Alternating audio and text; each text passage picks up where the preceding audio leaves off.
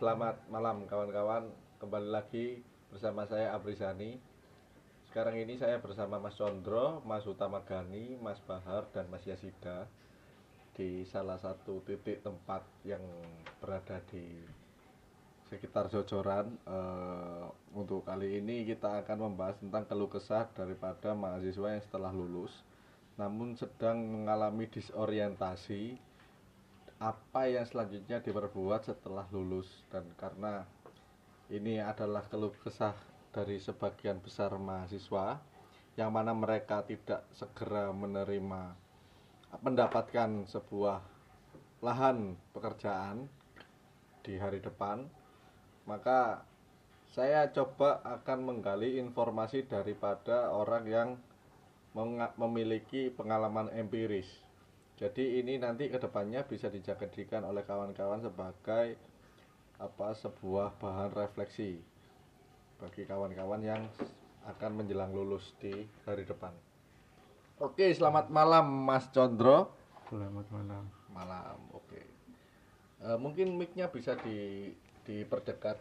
Nah, di, diperdekat. ya. Nah, Mas Condro uh, bisa diceritakan apa itu proses menjadi mahasiswa uh, pada awalnya hingga sekarang mungkin? Dari awal pertama kali kuliah di Universitas Gajah Mada hingga sampai ke Universitas Erlangga bagaimana ceritanya?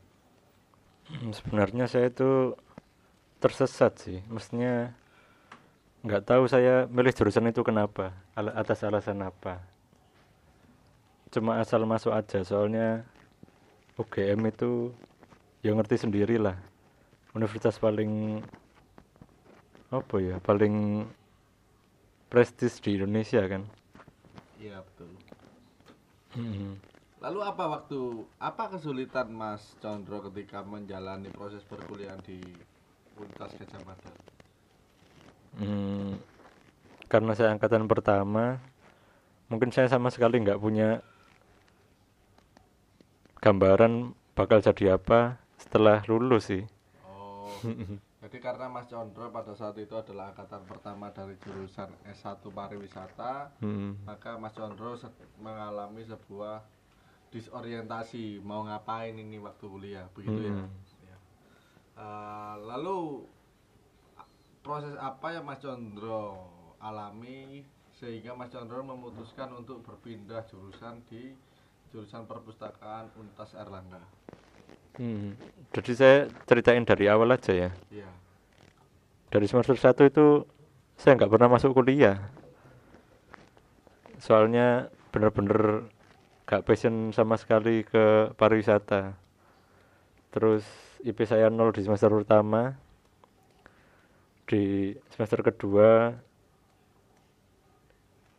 saya masuk lagi padahal udah nggak punya passion sama sekali. Terus semester 3 itu masuk lagi cuma semester nol lagi oh, IP-nya nol lagi. Akhirnya saya memutuskan untuk balik ke Surabaya aja. Apa yang membuat Mas Condro apa mengalami sebuah hambatan ketika menjalankan proses perkuliahan di UGM mungkin saya terlalu apatis sih. Jadi nggak pernah merhatiin namanya organisasi kuliah gak pernah masuk kuliah gak pernah ngerjain tugas dan lain-lain. Jadi ketika sudah berproses di jurusan pariwisata eh jurusan ilmu perpustakaan di Universitas Erlangga apa yang menjadi pembeda? Atmosfer apa yang Mas Chandra rasakan ketika menjalani proses perkuliahan di UGM dengan di Universitas Erlangga. Jadi ceritanya itu lebih panjang lagi sebenarnya. Ya ceritakan. Semester satu itu saking buntunya itu saya pernah minggat. minggat ke Surabaya. Terus uh, nyariin temen SMA SMA saya kayak Utama yang di UNER sepeda motoran 8 jam dari Jogja ke Surabaya ke Malang ke Bandung. Buat apa sih? Nyari apa sih sing tak cari itu apa sih? Aku se- sebenarnya sama sama sekali nggak tahu sama sekali malahan sih. Oh, nggak tahu jadi- tujuan lah. Jadi Mas Condro tidak pernah merasakan bahwa jati diri Mas Condro ini ada di mana ketika menjalani proses kuliah di UGM. Mm-mm. Oh, itu itu adalah alasan utama mengapa Anda memutuskan untuk tidak melanjutkan proses perkuliahan di UGM, begitu. Hmm. Oke. Nah, waktu dalam proses menuju perkuliahan di Universitas Erlangga, apa yang menjadi pertan- pertimbangan Anda, pertimbangan utama Anda untuk memilih jurusan ilmu perpustakaan? pertama saya suka baca sebenarnya sih pilihan pertama saya sasing pilihan kedua perpustakaan soalnya saya suka baca tapi itu tujuan utama saya ke UNER sih biar ketemu teman-teman SMA saya aja sih sependek itu sih pikiran saya Jadi Anda tidak mempunyai teman Tujuan. yang sefrekuensi ketika Anda menjalankan proses perkuliahan di Gajah Mada. Mm-mm. Oh. karena seapatisnya saya separah-parahnya banget apatisnya saya itu sih Oh, iya iya iya. iya. Mm-mm. Mungkin gini bisa diceritakan kepada kawan-kawan Mm. bahwa poin-poin kesulitan ketika menjalani proses kuliah di UGM dan refleksi kita ke depan bagaimana menjalani per- proses perkuliahan di Universitas Erlangga. Apakah lingkungan yang setelah Anda bangun sejak SMA itu sangat mempengaruhi ketika Anda menjalani proses perkuliahan? Ya, saya bener-bener nggak punya, bukannya nggak punya temen, bener-bener nggak pengen cari temen di sana sih. Jadi Anda menjaga jarak antara kawan seangkatan Anda dengan dengan dengan yang lain. Mm-mm. Karena itu sebenarnya bukan pilihan saya jurusan itu, Siapa Pilih- yang memilih? orang tua saya. Oh. Jadi ini Tapi- adalah bentuk sebuah langkah kecil perlawanan Anda terhadap keputusan orang tua Anda. Iya. Oke. Bisa secara tidak dimengerti. langsung. Mungkin Bung Hutama Gani bisa bisa mendampak, menambahkan apa yang dialami oleh Mas Condro ini ketika mengalami kesulitan dalam proses perkuliahan mungkin sebagai kawan yang yang dekat dengan Bung Condro. Silakan Hutama.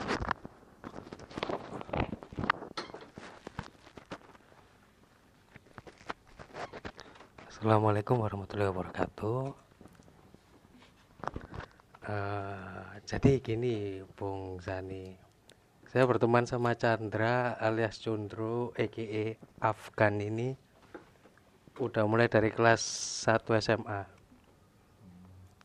Kelas 1 SMA kita sebangku, kelas 2 SMA kita sebangku, kelas 3 SMA pun kita sebangku. Banyak sekali yang eh, yang nggak ngerti sebenarnya soal Cundro ini kayak gimana. Cundro emang introvert, tertutup.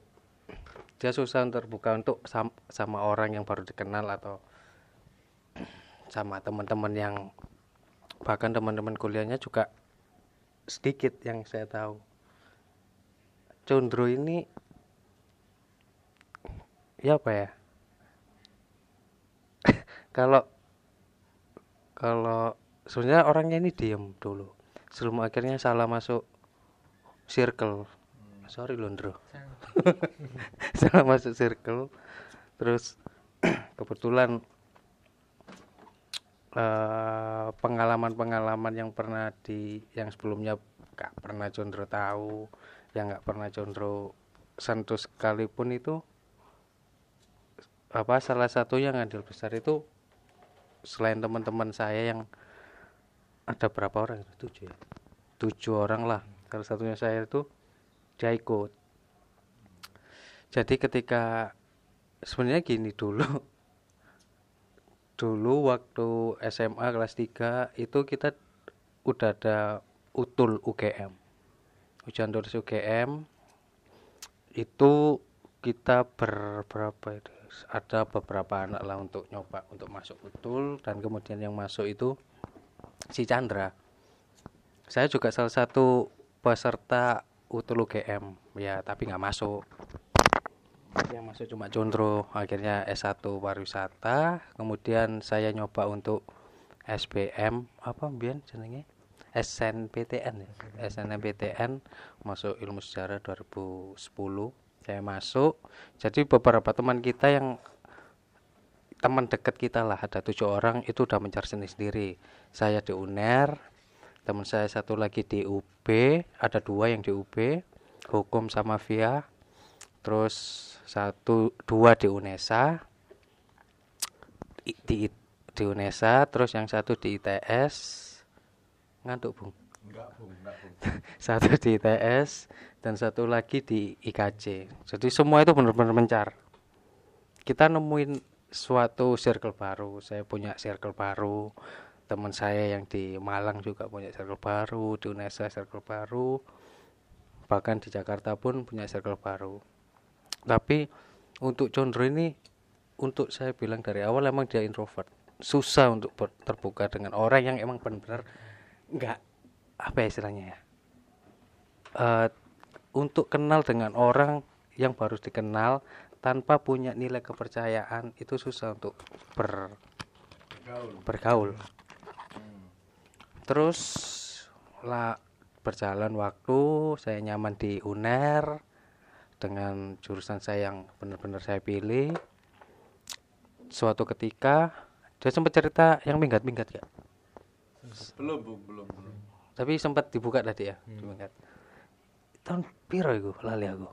Maba 2010. dia ma- 2011an lah 2011an 2011 itu saya kaget dengan dengan apa dengan yang biasanya ngumpul ngumpul setiap setiap waktu itu pasti ngumpul di salah satu rumah teman buat ngobrol lah buat jamming jamming main-main musik atau apalah sebagainya kemudian kita mencar setelah nggak dapat kabar dari Jondro dapat kabar nih dari Mas Arya kakak kandung Kakak kandungku. kakak kandung Chandra dikabari waktu itu masih inget SMS malam-malam jam 8 toh di mana? Jawab tumben banget. Arya Arya SMS kan. Soalnya ya nggak seberapa deket. Terus habis itu toh di mana? Di rumah mas. Kenapa? Bisa nemenin ke Jogja dah oh ada ada apa mas? Ini condro minggat duar memek. Kaget dong loh kok iso mas? Langsung lah ngobrol lewat SMS bla bla oke. Saya ngabari ke teman-teman yang lain yang teman-teman biasa ngumpul. Yang kuliah di UB, kuliah di UNESA, kuliah di IKJ saya hubungi untuk, woi, cenderung masalah lagi nang Jogja. Masalah apa? Minggat bla bla bla. Masuk saya, oke. Akhirnya aku sama temanku yang namanya Opor, anak ITS itu berangkat ke Jogja tuh. ke Jogja, tapi tapi itu nggak seperti apa ya kita seperti apa ya kita ke Jogja tuh nyari condro itu emang nggak seperti kayak lebay kita sampai oh, oh me, me- sampai wah, wah tapi emang sih aku sempet nangis loh terus cuk iku. Sempet nangis cuk aku cuk iku. Kok iso sih koncoku ngene? Bahkan iku lagi soalnya tahun itu lagi bung bumbunya perekrutan eh, anak-anak anak-anak mahasiswa ikut apa sih? ISIS atau bukan ISIS Cuk. Ekstremis. ekstremis ekstremis lah. Yang masih zaman-zaman anak kampus di apa direkrut entah untuk jadi Mujahid. cuci otak bom bunuh diri atau baser apalah nggak tahu lah waktu itu so tapi kita nggak pernah punya pikiran itu oi. Soalnya Condro ini ya apa ya Condro ya? Kon niku um, kon niku spiritual yo gak sholat yo gak tahu ya kan. Iya ya kita sempat untuk mencurigai bahwa dia direkrut ekstremis itu cuma 20 persen lah. Terus habis itu kita sebar foto. Bahkan sempat sempat sebar foto. Iku fotomu pas nggak klambi iki loh oi karate. Sampai ke kampung-kampung nyari nyari condro pak kalau ada informasi bla bla bla bla. Dan tapi anehnya kon ngerti itu kon dilek kini golek awakmu FB FB iku sapa sing status? Oh. Terus habis itu udah udahlah tiba-tiba dia nge nge DM Facebook. Siapa pertama kali sih mau DM obor. Pokoknya salah satu lah di antara kita antara Arya Arya Arya aku atau obor itu di DM pokoknya intinya itu dia. Gak usah bingung gak usah bingung nyari aku aku ngerti kalian nyari nyari aku. Nanti aku bakal balik aku kasih tahu aku lagi di mana bla bla bla bla. Iling gak kan Hmm. nah, sama teling ya wes akhirnya set berapa berapa bulan awakmu hilang nih kok? Seminggu. Semingguan ya. seminggu itu semua orang nggak ada kabar. Kan dia di Jogja itu nginep di Kaliurang KM kira? KM 9 KM 9 di rumah saudara ya? Iya dekat PLN. hmm. ya daerah situlah. Eh sudah akhirnya ketemu. Jadi mungkin ya menurutku kenapa Condro bisa sampai nggak betah di Jogja? Satu dia nggak punya circle. Hmm. dia membatasi diri dengan orang-orang baru yang memang menurutnya itu asing dan takut orang asing itu masuk tapi dia nggak bisa nerima weh. Oke. atau sebaliknya. Berarti gitu ya. berarti main problemnya sudah kita temukan bahwasanya memang Bung Condro ini sangat tertutup terhadap apa itu society yang sedang yang baru saja mereka kenal. Hmm. Oke kembali ke Bung Condro. Ketika anda itu apa setelah melakukan proses perkuliahan di jurusan perpustakaan Universitas Erlangga, Hmm. ada nggak kesulitan untuk untuk sekedar menyelesaikan proses perkuliahan tersebut? Oh, sangat Gimana prosesnya? kan aku aslinya angkatan 2010 masuk lagi di perpus itu 2012 istilah itu teman-temanku itu adik kelasku semua bahkan yang spek aku itu sepantaranku. Pokoknya aku snob banget lah. Masuk koncoan ambek adik kelas di ospek ambek adik kelas dan lain-lain. Akhirnya aku dua semester di perpustakaan itu balik lagi koyok di Jogja. Bolos dua semester. Karena merasa agak sesuai yang baik jurusanku maneh kumat maneh lah kumat lagi Mengalami semacam post power syndrome gitu ya. Mm-mm. Oke. saking senope aku mbien lah Bagaimana prosesnya ketika Bung Condro sudah mengalami proses post power syndrome lalu di ospek oleh adik kelas sendiri sehingga Bung Condro, Condro bisa memutuskan untuk oh iya saya harus menyelesaikan kuliah ini. Bagaimana prosesnya itu? Bisa diceritakan? Mm-mm. karena selama dua tahun itu bohong terus sama orang tua. Dan sudah mentok lah. Sudah semester 8 sudah SP1 kalau aku nggak jujur pasti DO lek jujur yo orang tuaku yo gak mungkin yo aku gak tega orang tuaku lah. Iya iya. akhirnya aku ngaku ke orang tua orang tuaku rekomendasiin wis kamu ke psikolog aja. Apa kok gak mau masuk gak, gak mau kuliah lagi gini gini gini. Kalau, tapi kalau saya tanya jujur hmm, dari lubuk hati Bung Condro yang paling dalam, kira-kira apakah jurusan ilmu perpustakaan itu adalah murni pilihan Anda atau ada semacam dorongan dari pihak-pihak lain supaya Anda masuk ke dalam jurusan tersebut? itu sih pilihan asli saya sih sebenarnya. Cuma karena saya terlalu sombong dan gak mau bergaul sama adik-adik kelas. Jadi akhirnya saya malah bergaul sama anak-anak sejarah di FIB ngumpul sama Unto dan gak pernah masuk kuliah. Padahal ya ke kampus Pada akhirnya Bung Condro sudah berhasil menyelesaikan kuliah di Unair. Mm-mm. nah awalnya itu saya sadar. Akhirnya saya ngomong ke orang tua saya mau dimasukin ke psikolog. Tapi aku punya jalan lain. Bu mending ke psikiater aja. Lebih apa ya? Lebih ada solusinya padahal di balik itu aku pengen pengen dapat boti gratis Boti ini apa ini maksudnya ini?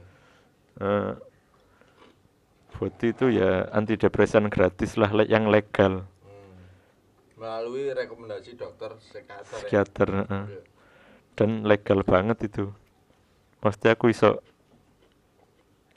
dapat benefit dari situ juga Kira-kira menurut Bung Condro, hmm.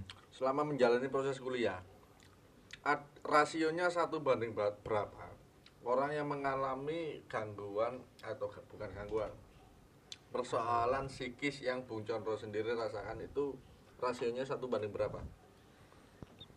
satu banding seangkatan sih Seangkatan berapa? seangkatan 120 orang dan yang berani masuk psikiater cuma aku dok sih. Bukan berani sing punya akal untuk itu mungkin aku dok sih. Apakah dalam proses berobat di psikiater itu sama dengan men- menyelesaikan persoalan yang Bung Condro sedang hadapi atau bagaimana? sangat. Soalnya selama ini aku butuh boti sebenarnya sih. Buat bisa apa ya ya Mm-mm. Anda Betul. Anda berkuliah di perpustakaan UNER berapa tahun? tujuh setengah sampai lulus Tujuh setengah tahun sampai lulus. Berarti baru lulus tahun berapa? kemarin Maret Maret 2000. 2020 Apa yang membuat proses perkuliahan Anda lebih lama daripada semestinya? Dari semester 4 saya udah nggak pernah masuk sampai semester 8 kena SP dan pas itu kepentok. Pilihannya itu cuma kerja DO atau nerusin tapi bakal telat lulus. Nah saya milih yang telat lulus soalnya saya nggak mungkin dapat kerjaan lek. Nggak lek. Misalnya DO itu lebih sulit. Mendingan terus kuliah tapi dapat sangu dan lain-lain Apa ketik, apakah ketika Anda lulus dari S1 perpustakaan ini Anda langsung mendapat pekerjaan bagaimana? saya nggak mikir itu sama sekali sih. Pikiranku cuma lulus gitu dok. Soalnya tuntutan orang tua harus S1 gitu dok. Terus setelah itu nggak ada pikiran lagi mau ngapain. Sekarang sibuknya apa? sibuknya ya cari ceperan dari apa pun itu Serabutan berarti. serabutan Apakah dengan Anda bekerja sebagai pekerja serabutan Hmm. itu dapat mencukupi kebutuhan keseharian Anda? bisa karena saya masih lajang tapi untuk jarak untuk jangka panjang enggak Oke. Kira-kira di antara rasionya di antara seluruh angkatan Bung Condro Hmm. di perpustakaan angkatan 2012 yang mengalami hal sama seperti Bung Condro ini satu banding berapa? kalau dilihat dari yang lulus bareng berarti 5 banding 100 berarti satu banding 20. hmm, sekitar itu Satu satu banding 20 adalah orang yang mengalami hal serupa dari Bung Condro. hampir serupa Hmm. Apa kira-kira apa yang kira-kira sedang Bung Condro rencanakan untuk menghadapi hari depan?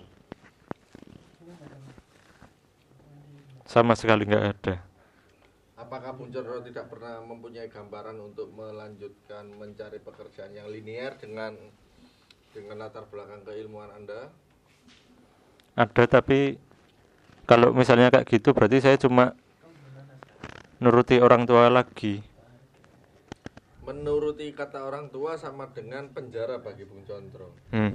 Lalu Bung, apakah Bung Condro sudah menyiapkan alternatif ketika apa yang ketika anda meyakini bahwa solusi dari orang tua itu bukanlah yang terbaik dari bagi Bung? Sangat meyakini. Gimana maksudnya? Sebenarnya ada tiga pilihan. Jadi kalau pilihan pertama itu saya ikut orang tua pilihannya orang tua.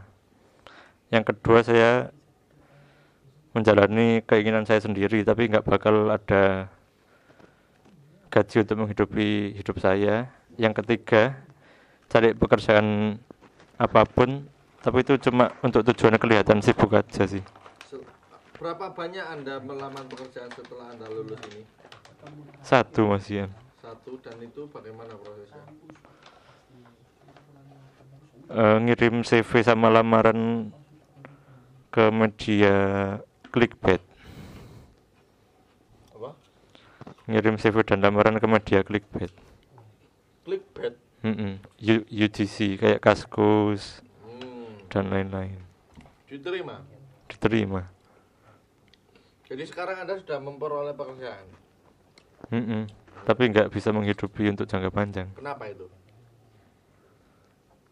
Ya karena bayarannya benar-benar nggak sesuai dengan kerja keras yang sudah saya lakukan. Jauh dari UMR apa nyampe UMR sama sekali nggak nyentuh UMR berapa konkretnya? Satu artikel paling banter itu 5000 view 5000 view kalau diuangin 5000 rupiah lima ribu rupiah untuk satu artikel. Satu artikel. Dan Bung Chandra biasanya mengerjakan berapa artikel setiap satu bulan? Sebulan pokoknya kalau diakumulasi 300 ribu. 300 ribu. Dan itu adalah angka yang sangat kecil karena memang apa itu UMR dari Surabaya ini sekitar 4,2 juta apa yang kira-kira Chandra rencanakan untuk keluar dari jerat kemiskinan yang eh, jerat penghasilan rendah yang Chandra sedang alami sekarang? Kalau rencana paling dekat ya dropship sih jualan online.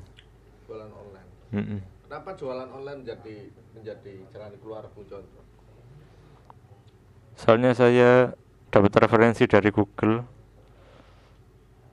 Katanya sih pemasukannya sehari paling enggak tiga order 30.000 ribu lah paling enggak. 60 ribu dan itu rasa apakah itu sudah cukup subsisten bagi Chandra sendiri? Untuk jangka panjang enggak.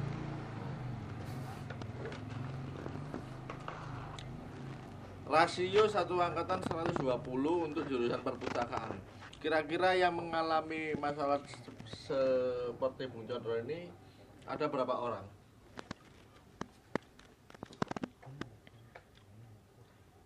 mungkin saya sendiri sih. Yakin? Yakin.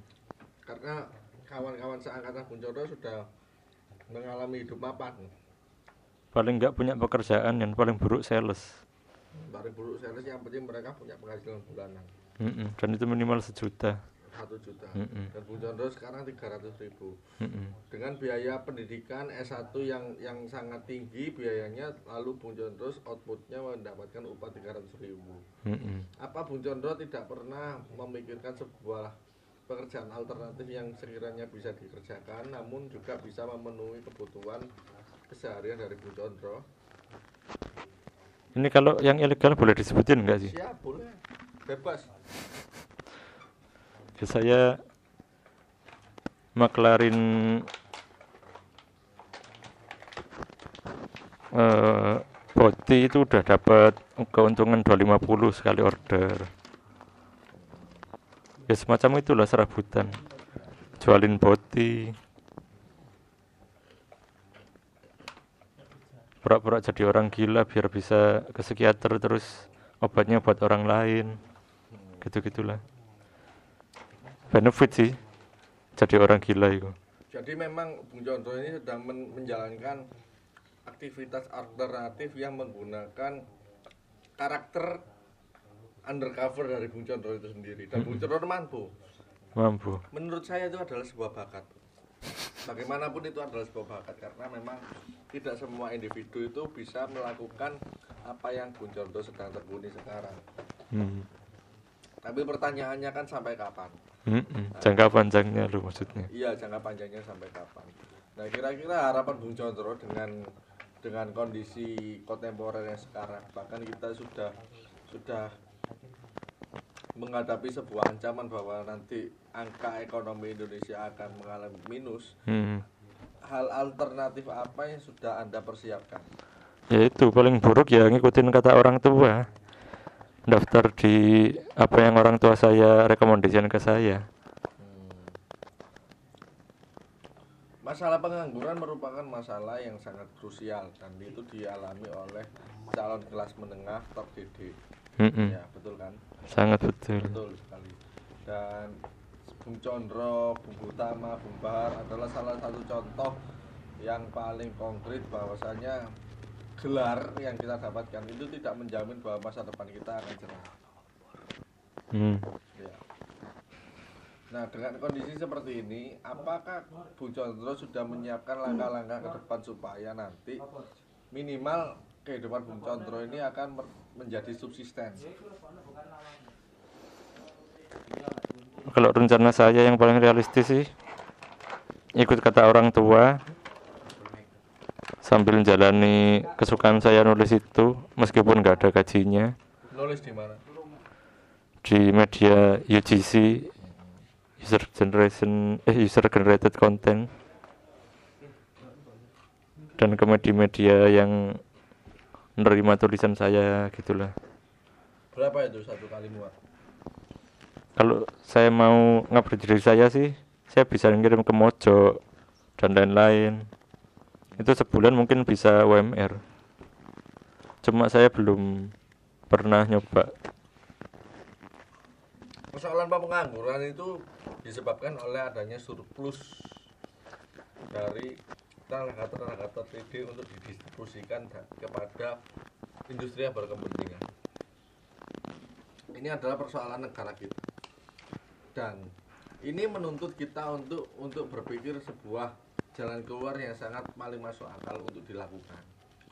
Dan kira-kira apa itu yang sudah Bung lakukan sehingga bisa menyokong karir Bung ketika nanti memutuskan untuk ber, bercengkrama dalam kehidupan dunia yang abstrak seperti tadi.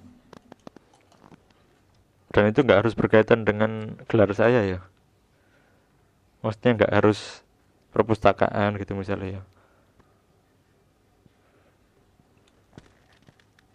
Lalu sama sekali nggak ada gambaran itu sih permasalahan hampir semua jadi kan bisa ditarik kesimpulan bahwasanya apa itu angka pengangguran yang ada di Indonesia ini kan terjadi karena memang tidak ada sebuah effort daripada daripada orang penyandang gelar untuk mengeks, mengeksplorasi ide-ide yang sempat mereka dapatkan ketika kuliah. S1. bener Betul sih. kan? Nah, kira-kira angka pengangguran yang segini banyak di Surabaya, solusi apa yang bisa kita lakukan? Minimal solusi kecil untuk untuk mengha- menghadapi krisis pandemi ini.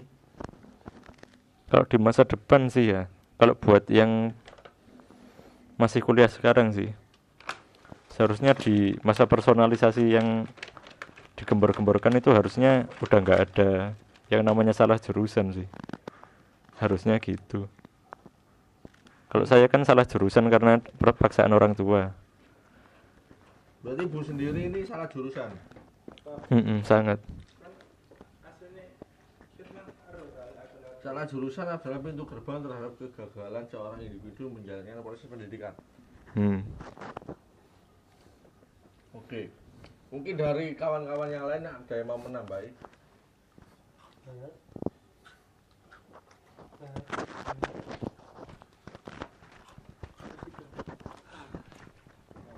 Ini ya Sida, salah satu mahasiswa S2 Universitas Negeri Solo. Silakan Mas Yasida. Oke, terima kasih kesempatannya. Halo pemirsa, eh, pemirsa pendengar kalian. Oke ya, mengenai masalah pengangguran dan tadi kalau saya mendengar tentang permasalahan salah jurusan dan kawan-kawan ya. Kalau boleh sedikit cerita tentang pengalaman salah jurusan saya. Tanda kutip. Eh mungkin sedikit banyak sama pengalaman dari Bung Condro dengan saya ketika memilih jurusan kuliah di mana saya dulu eh, mengambil jurusan S1 itu cita-cita saya kalau nggak HI ya psikologi.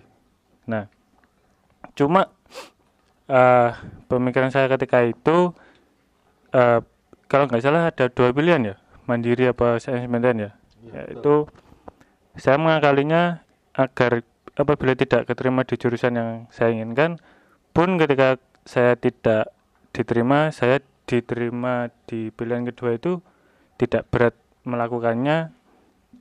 Itu berdasarkan hobi. Nah Hobi. kebetulan hobi saya adalah membaca buku sejarah dan tentang sejarah lah seperti itu. Nah ketika mengambil jurusan ya itu saya mengambil jurusan pertama adalah cita-cita saya yang pragmatis dan oportunis itu seperti itu. Lalu pilihan kedua ya sejarah. Nah akhirnya masuklah saya di sejarah. Sebentar.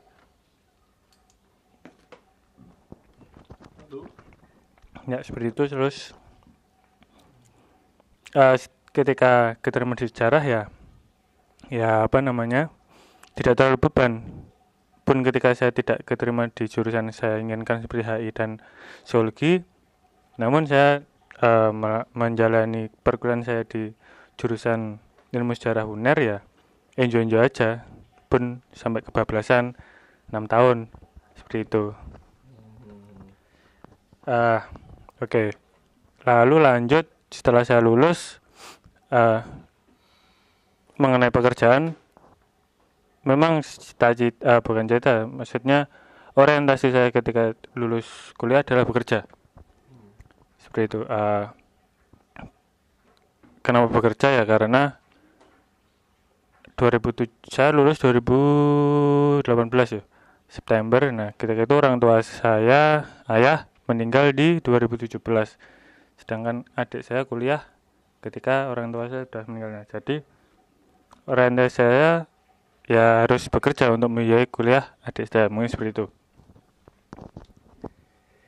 Namun di tengah perjalanan entah eh, kenapa saya malah disuruh lanjut kuliah S2 itu berkaitan dengan wasiat orang tua saya yang telah meninggal ayah saya kepada ibu saya bahwa saya harus S2 mungkin seperti itu. Nah itu, ketika itu juga saya mengalami apa yang dialami oleh Mas Condro tentang penolakan saya harus kuliah dan kawan-kawan pokoknya saya nggak ada orientasi untuk ke sana lah kuliah S2 namun ah berhubung saya orang orang orang bukan orang kota ya lahir di desa dan kawan-kawan sehingga eh perkataan orang tua itu harus ditaati mungkin seperti itu.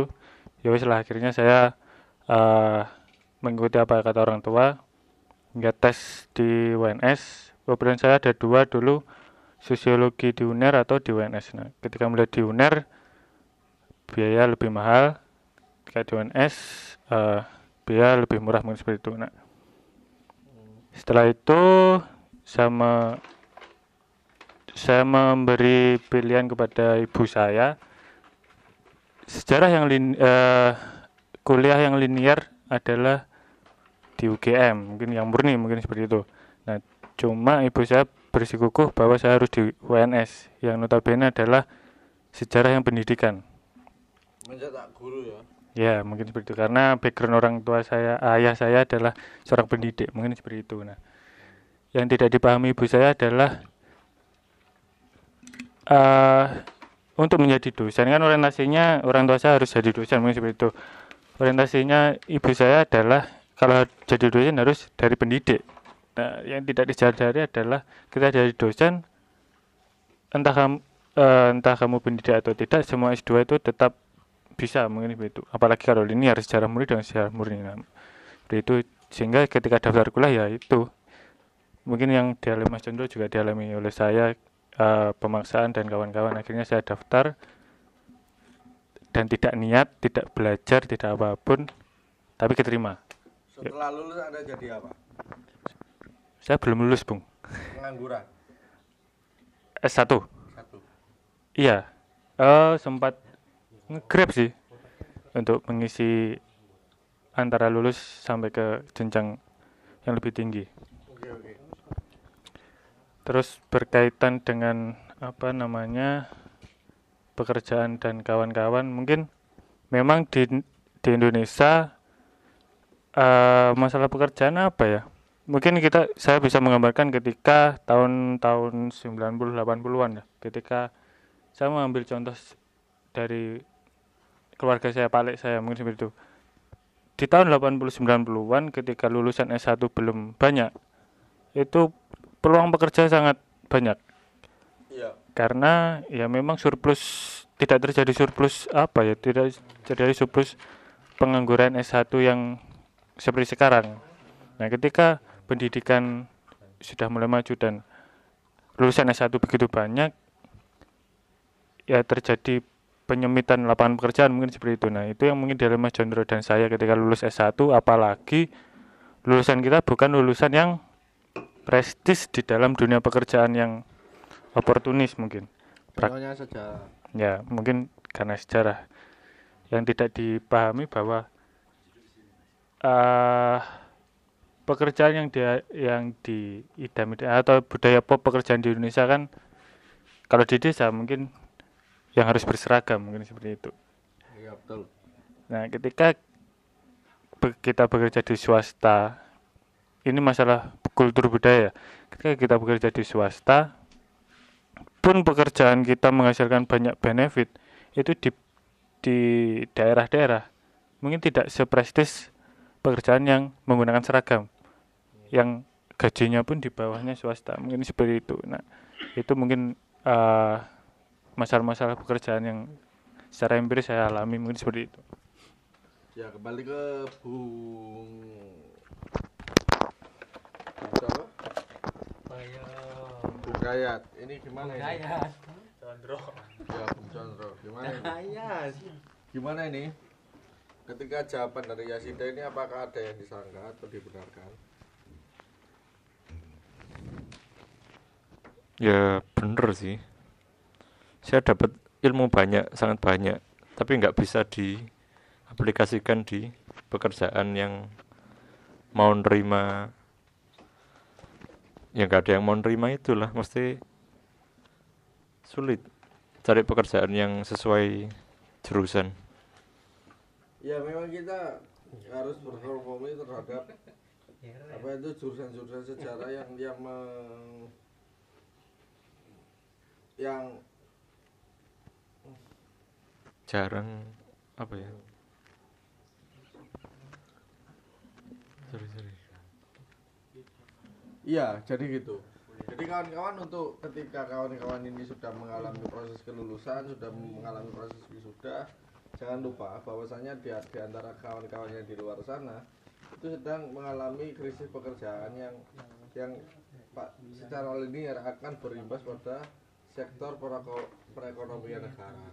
Hmm. Ya jadi seperti itu. Dan kira-kira ada ada masukan lagi nggak Mas Iqbal? Iqbal siapa Mas Bung? Iya, maksudku Mas Condro apa Mas Utama. Oke. Oke, Assalamualaikum warahmatullahi wabarakatuh. Mungkin ya. Ntar saya pindah dulu Mas, biar lebih dekat sama moderator. Iya, iya, silakan, silakan. Jadi gini Mas, saya kan lulus dari tahun 2017 sampai sekarang 2020 saya apply sana saya apply sana apply sini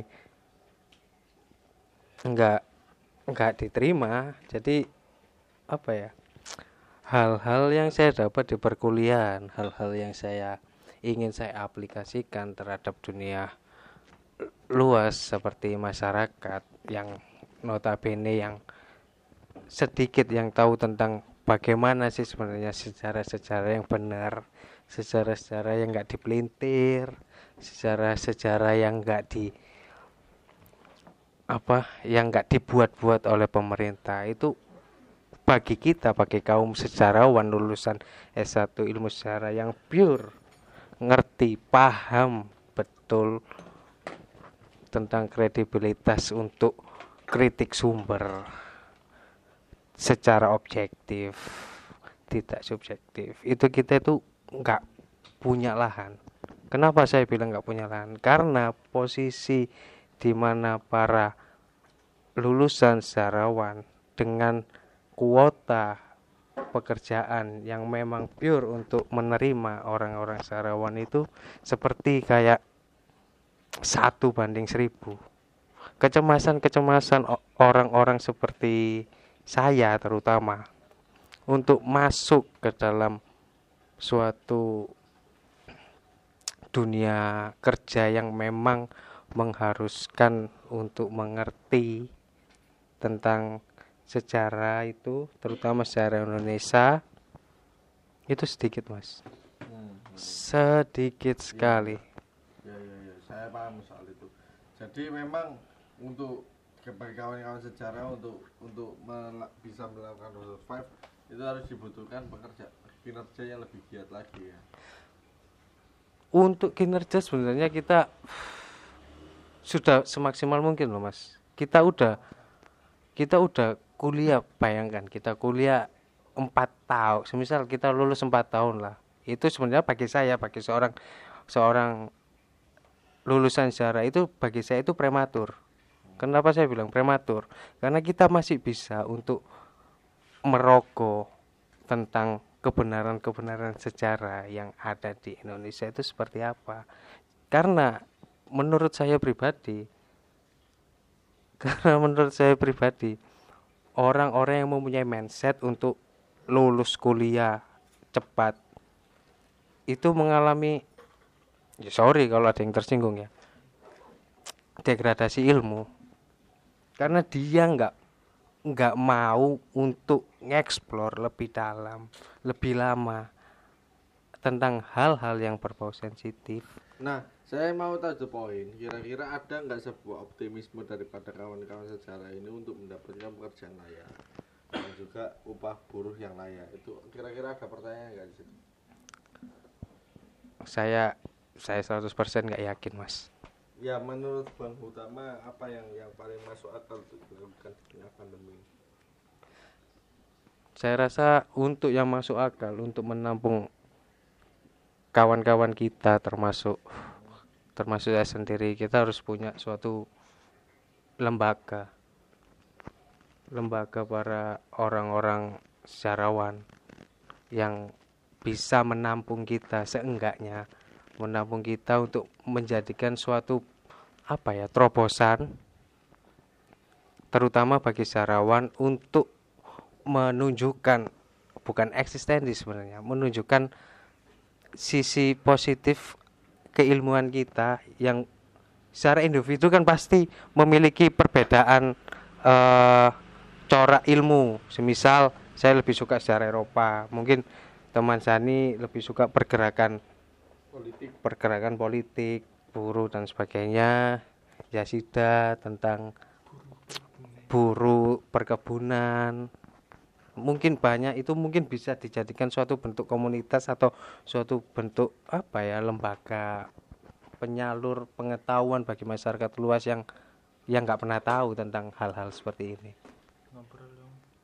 Ya gimana gimana Bang Yosida? Silakan ditambahin Bang Yosida. Oke, eh, mengenai yang dibicarakan oleh Bung Unto tadi, Bung Utama, memang sektor eh, pekerjaan, kalau kita membicarakan tentang pekerjaan, memang sektor di dunia ilmu sejarah atau di dunia S1 yang tidak eh, apa ya, tidak tanda kutip tidak menguntungkan secara langsung negara mungkin seperti itu, memang sangat sulit di dunia di dunia pekerjaan Indonesia. Berbeda di dunia Eropa ketika lulusan-lulusan yang yang unik seperti sastra Jawa, sastra tentang sastra lah, tentang eh, apa namanya eh, keindahan lah. Bahasanya keindahan apa jenis estetika ya. Mungkin di Eropa malah justru bahasa Jawa ini payu lah atau lebih itulah lebih interest interest lah orang sana. Kenapa? Karena mereka sudah finish tentang dunia keilmuan. Mungkin seperti itu.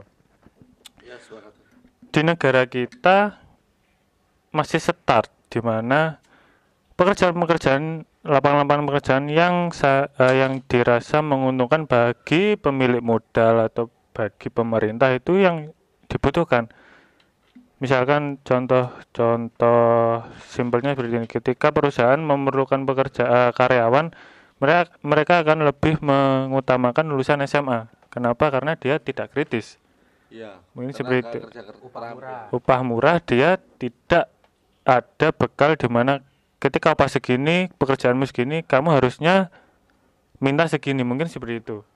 Karena juga saya tidak eh, pengalaman di situ juga kurang mungkin seperti itu. Nah ketika berbicara tentang sejarah eh, murni saya kebetulan juga kuliah di pendidikan di mana sangat berbeda jauh ketika membicarakan tentang lulusan sejarah murni. Nah, kenapa lulusan kita di dunia pekerjaan sangat sulit? Dalam artian ilmu kita bisa dibilang tidak sangat perlu dibutuhkan mungkin seperti itu. Pendidikan kalau boleh saya berbicara mata pelajaran sejarah di pendidikan Indonesia itu masih kasta kedua mungkin seperti itulah setelah ekonomi, setelah IPA, eksak seperti itu. Kar kenapa? Karena ya kalau kita menganut positivisme, mungkin yang paling berpengaruh di Indonesia ya jurusan eksak dan perekonomian. Mungkin seperti itu. Nah, kalau mengenai sejarah murni dan sejarah di pendidikan, kalau di sejarah murni kita terbiasa dengan apa yang namanya kebebasan dalam menafsirkan sebuah peristiwa sejarah. Kalau dirasa gitu tidak cocok ya tidak cocok. Seperti 65 dan kawan-kawan. Nah, ketika kita masuk ke ranah pendidikan, itu tidak bisa sebebas apa yang kita rasakan di pendidik eh, di murni di ilmu sejarah. Kenapa? Urusannya adalah mengenai penyaluran ilmu itu ke siswa ke ranah pendidik.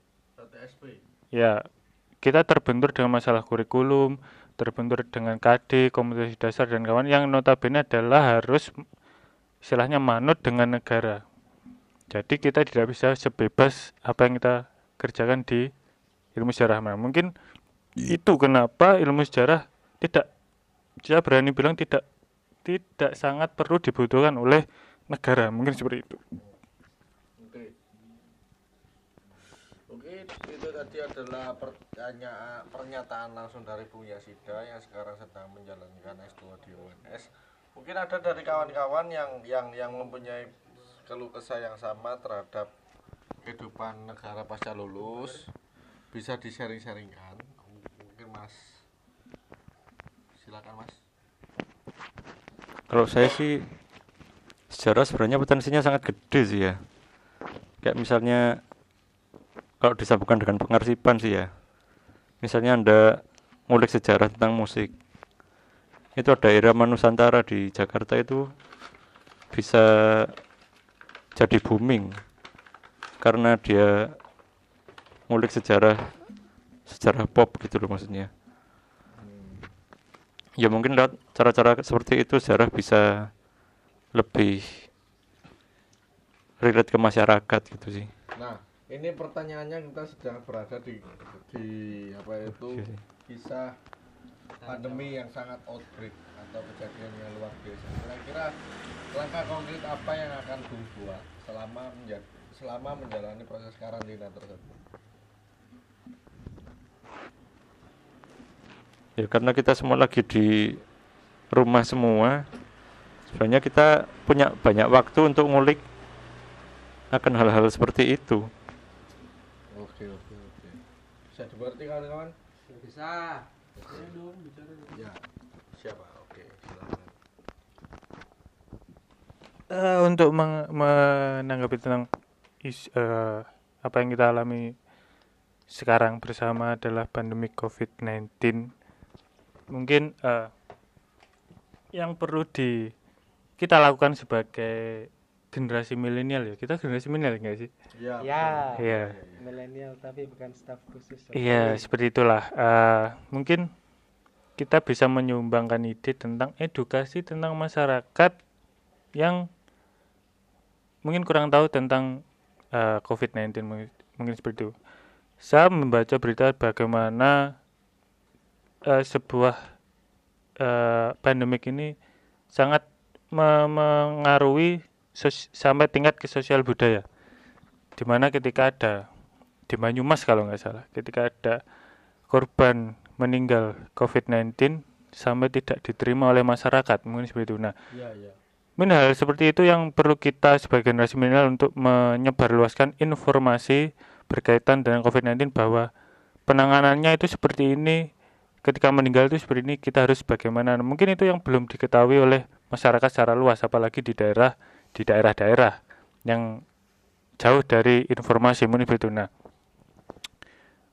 kenapa seperti itu? Karena Indonesia sangat eh, masyarakat Indonesia secara luas sangat adalah sangat eh, menganut tentang hal yang bersifat kultural, bersifat eh, apa ya namanya klinik bisa dikatakan klinik lah mungkin seperti itu. Ketika ada suspek COVID-19 yang meninggal, itu sampai satu desa chaos, tidak tidak menerima dan sebagainya. Padahal secara medis mungkin sudah dikondisikan bahwa ini aman untuk dikuburkan di kampung halamannya mungkin seperti itu. Iya, iya, iya. Sepakat. Jadi itu kawan-kawan bahwasanya kita tidak perlu menafikan sebuah fakta bahwa apa ketika mahasiswa lulus itu akan mengalami disorientasi. Disorientasi itu yaitu apa rencanamu ke depan untuk menggapai sebuah cita-cita yang sudah menjadi bagian dari idealisme. Itu saja apa itu kita akan coba sapa ke podcast selanjutnya ini akan diupload melalui akunnya Mas Chandra Mas Puntro dan Mas Chandra. Semoga bisa bermanfaat bagi kawan-kawan terhadap obrolan kita malam ini. Terima kasih dan selamat malam. malam Halo, selamat malam para podcaster podcaster yang ada di seluruh Indonesia. Sekarang saya lagi bersama teman-teman yang ada di jalan Mojoran, eh Mojo Ding. di salah satu tempat base camp yang biasa kita gunakan untuk bercengkrama, sendagurau, dan berkeluh kesah. Jadi di sini saya sebagai moderator biasa dipanggil Unto. Sekarang saya lagi bersama tiga teman saya. Yang pertama ada Bung Jondro, kemudian ada Obor, dan yang ketiga ada Yasi. Oke, di sesi kali ini, sesi podcast kita kali ini, kita akan membahas membahas tentang sebuah ideologi, idealisme, paham yang bagi sebagian orang dianggap benar dan kita tidak bisa menyalahkan. Ada pro dan Oke, dan hari ini di malam yang dingin ini kita akan membahas sesuatu hal-hal yang yang biasa di bisa apa ya yang biasa di bicarakan setiap cangkruan setiap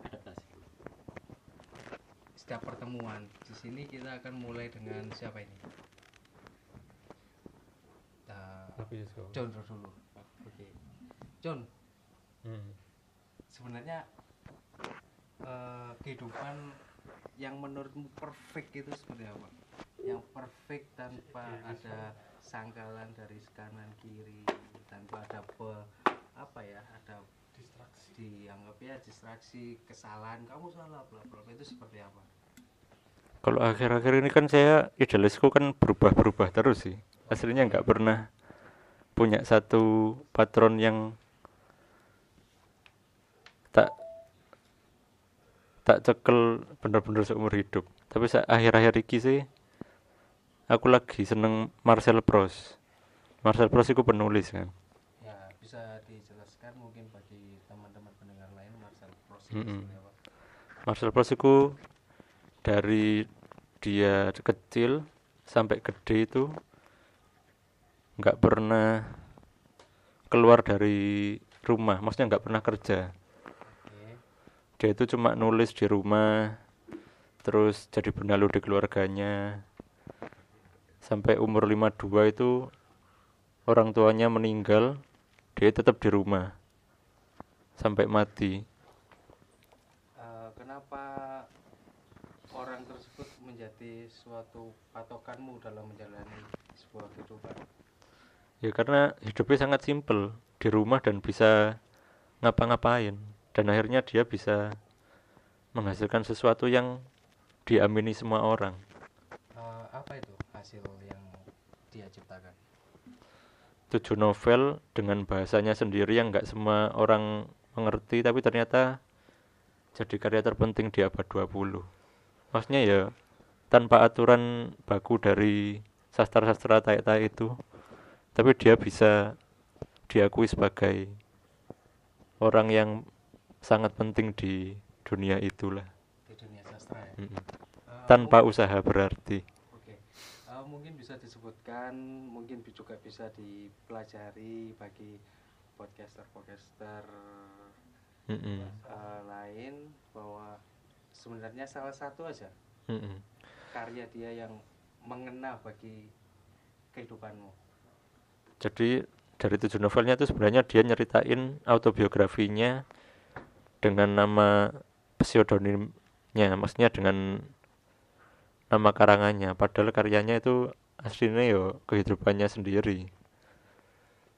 Jadi bisa disebut itu sebuah, sebuah diary ya, Mm-mm. catatan kehidupannya sendiri, tapi itu bisa eh, menjadi sebuah Mm-mm. influencer bagi orang-orang lain. Padahal dia nggak niru orang lain. Jadi kamu harusnya yo jadi yo kamu sendiri aja.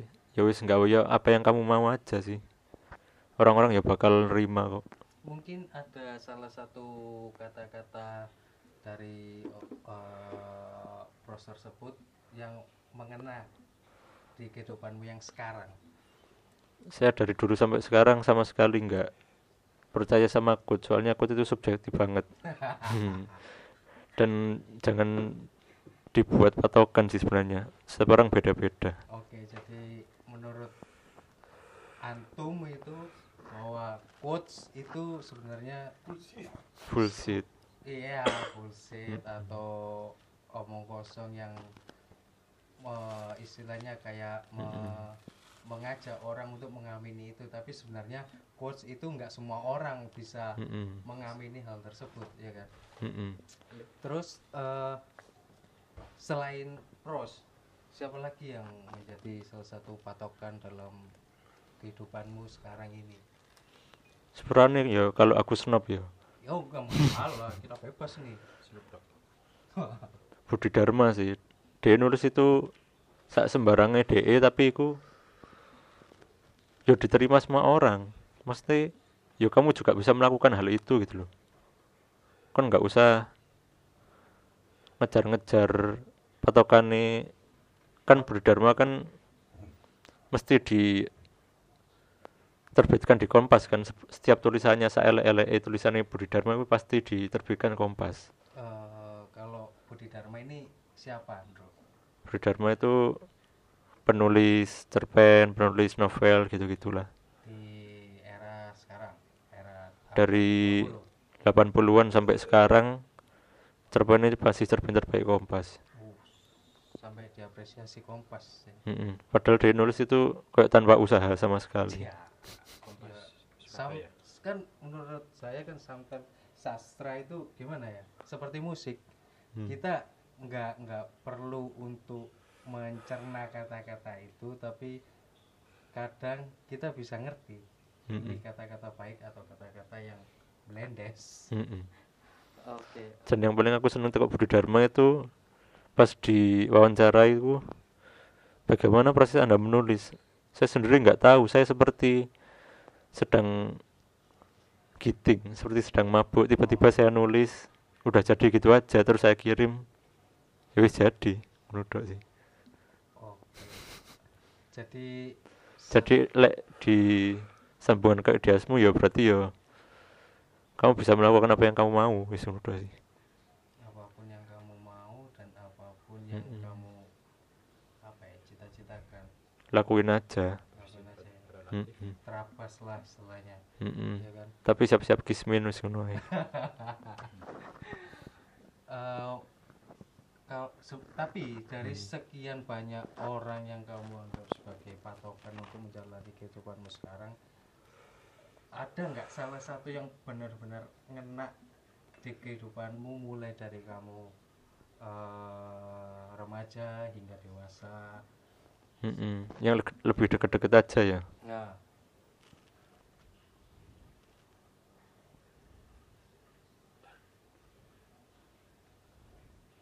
nggak ada sama sekali nggak ada Mm-mm. jadi nggak ada orang yang benar-benar menjadi eh, panutanmu dalam menjalani hidup ya cuma kamu sendiri Mm-mm. ambek Wikipedia ya ya isi kudu sih Oke, so ini kan soal ideologi kehidupan. Saya tertarik tentang eh, pakem-pakem musik-musik yang kamu dengar. Saya sebagai orang yang salah satu orang terdekatmu ya, yang kita udah temenan dari 2007 sampai 2020, 13 Hmm. tahun. Itu pakem musik yang benar-benar kamu pegang dalam setiap menjalani hari-harimu itu musik yang seperti apa dan siapa influencer terbesarmu yang menjadikanmu sekarang tetap hidup, tetap semangat untuk menjalani kehidupan. Nggak ono pakem sih dinamis banget. Misalnya yo. Berubah-berubah ya berarti. dari SMP misalnya Kurt Cobain terus lama-lama alay. Mesti Ale, ale, yang alay itu aku nih mesti. Eh, ale itu ala musiknya atau? Aku nih sing alay soalnya aku berubah-berubah. enggak wannabe ngono. Dadi Oh, baca Kurt Cobain moro-moro wih aku pengen jadi Kurt Cobain tuh Oke. terus saiki pas mahasiswa ngerono Nick Drake wih aku pengen kok Nick Drake. Terus pas mahasiswa wis mulai sadar wih aku terlalu apa ya Terbawa. mending wis gak usah ono patokan maneh ae Tidak. mending yo sing tak rungokno seneng ya wis iku ae ngono lah Oke. lebih laid back saiki Jadi untuk soal eh, musik hmm. itu sebenarnya kan universal. hmm, Itu bisa dinikmati. hmm. Kadang kita bisa menikmati musik reggae, hmm. musik eh, kangen band kangen band. Eh, musik dubstep. Mm-mm. Itu kan semua tergantung mood ya. Tergantung mood kapan kita pengen, kapan Hmm. apa eh, keinginan kita Mm-mm. untuk suasananya memainkan. gimana? kita dengernya apa? Jadi menurut antum sendiri musik ini sebenarnya nggak bisa dibilang semua ini wah ini lagu alay. Jangan band alay ini. Mm-mm, nggak bisa. Nggak bisa kan? Bawon Cikadap pun yo keren sih. Ngerti Bawon Cikadap wah nggak tahu nih siapa nih? Ngentot ngentot sama kangen band sing oh, arek lawas. Ya, jadi gitu. Tapi untuk ini bro. Eh, sebenarnya kamu dalam menjalani menjalani kehidupanmu sekarang hmm. di usia yang sekarang Hmm. kamu menitik beratkan kehidupanmu itu seperti apa seharusnya? Seperti apa yang kamu idam-idamkan pengen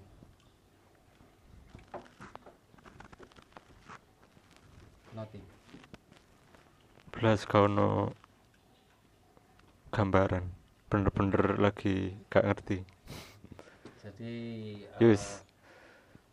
ngalir aja lah let it flow Mm-mm. ente mau sekarang mabuk nih Mm-mm. besok tiba-tiba pengen sholat Mm-mm. besok kepingin opportunis lah opportunis semua anjir kayak gak punya prinsip aku ay. oke oke oke Eh, mungkin oke eh, mungkin bisa teman lain yang mau ingin bergabung. Oke. Selamat malam. eh, panggil saja saya Bahar. Saya ingin mena- menanggapi dari Bung Condro ya. kalau mungkin seperti itu sih eh, aku ada sedikit saran sih ya. Ini mungkin nggak nggak ngerti. Mungkin bisa diaplikasikan juga sama Mas Sondro apa enggak Eh, kalau memang kayak bingung dan lain-lain sih lebih gampangnya kita balik yang paling dasar. Kita lakuin sesuatu hal yang menurut kita itu seneng. Otomatis kan kita pasti enjoy untuk ngejalaninya. Nah menurut Mas Sondro yang enak itu gimana? Coba coba aja lakuin. Kayak tadi yang katanya kan eh, Anda bisa nulis apa bisa jadi kayak penulis bebas ditaruh di media mana pun. Coba aja lakuin aja sambil nyantai nulis mungkin sukanya.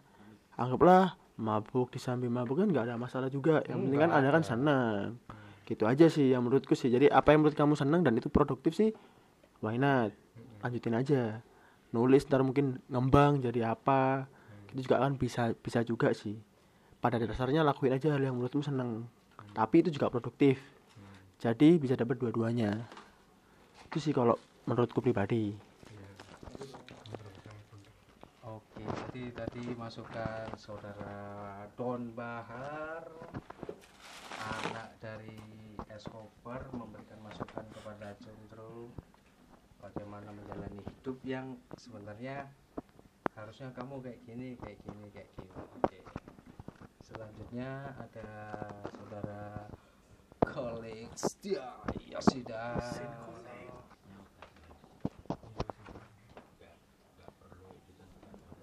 Wis sih aku. ya. Iya dong.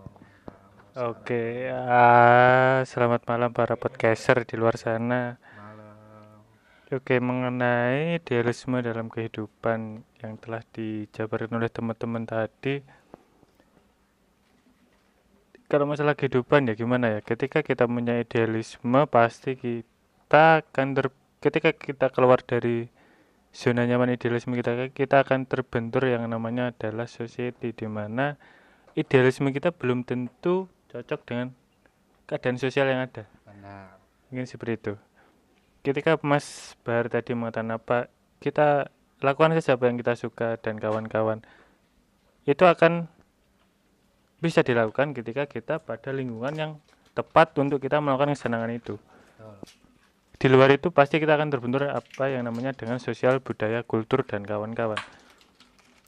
Jadi, mengenai idealisme, kalau saya boleh mengatakan saya sudah fuck idealisme itu ketika saya lulus S1 di mana ketika kita terbentur apa yang namanya dengan dengan hukum ekonomi hukum kultural dan kawan norma-norma yang berlaku apalagi kita sejarah kita tidak akan bisa hidup tanda kutip dengan membawa idealisme kita saat kita di kampus mungkin saat kita mempunyai idealisme kita sendiri nah kalau dari saya apa yang dapat kita lakukan dengan idealisme kita ya kita lakukan idealisme kita di tengah eh, keadaan yang mungkin tidak menerima kita misalkan kita penganut sosialis.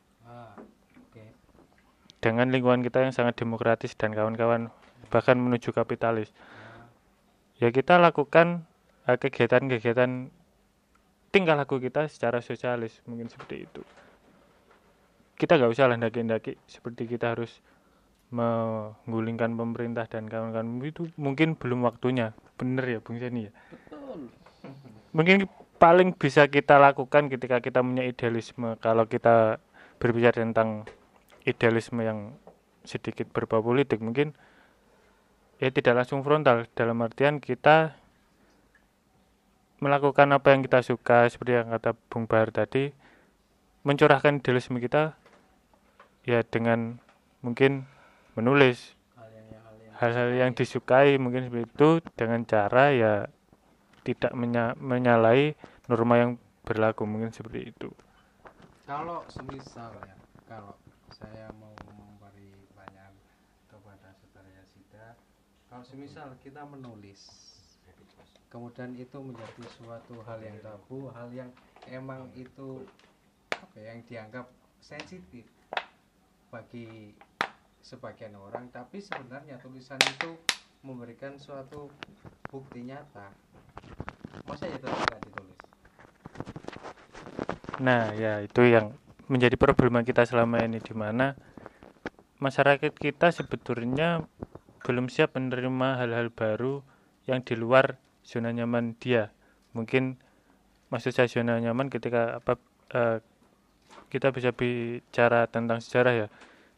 Mungkin generasi-generasi boomers atau generasi-generasi milenial yang tidak tersentuh dengan sejarah murni dalam tanda kutip seperti kita akan kaget kit- ketika seorang Bung Sani misalkan menulis tentang buruh sedemikian rupa tentang konfliknya dengan pemerintah mungkin akan kaget kagok. Pun dengan didukung oleh pemerintah yang sangat berhati-hati dengan isu itu. Kenapa eh, kalau bicara berani atau tidak itu tergantung individu sih. Substansi lah. Subjektif juga sih. Apabila kita berani menulis ya ditulis saja. Kita sudah masuk yang namanya generasi 4.0 mungkin seperti itu. Di mana uh, kebebasan berpendapat sangat di apa ya? Iya sih kita terbentur juga seperti itu. Tapi ya terlepas dari itu apabila kita mempunyai ide-ide dan memang itu menurut kita objektif pun tidak terima di masyarakat ya ditulis saja kita lihat reaksinya gimana mungkin seperti itu Oke. eh, selanjutnya dilanjutkan oleh saudara Don Bahar, Don dari skala Don. Nanti selanjutnya Bung Obor ya.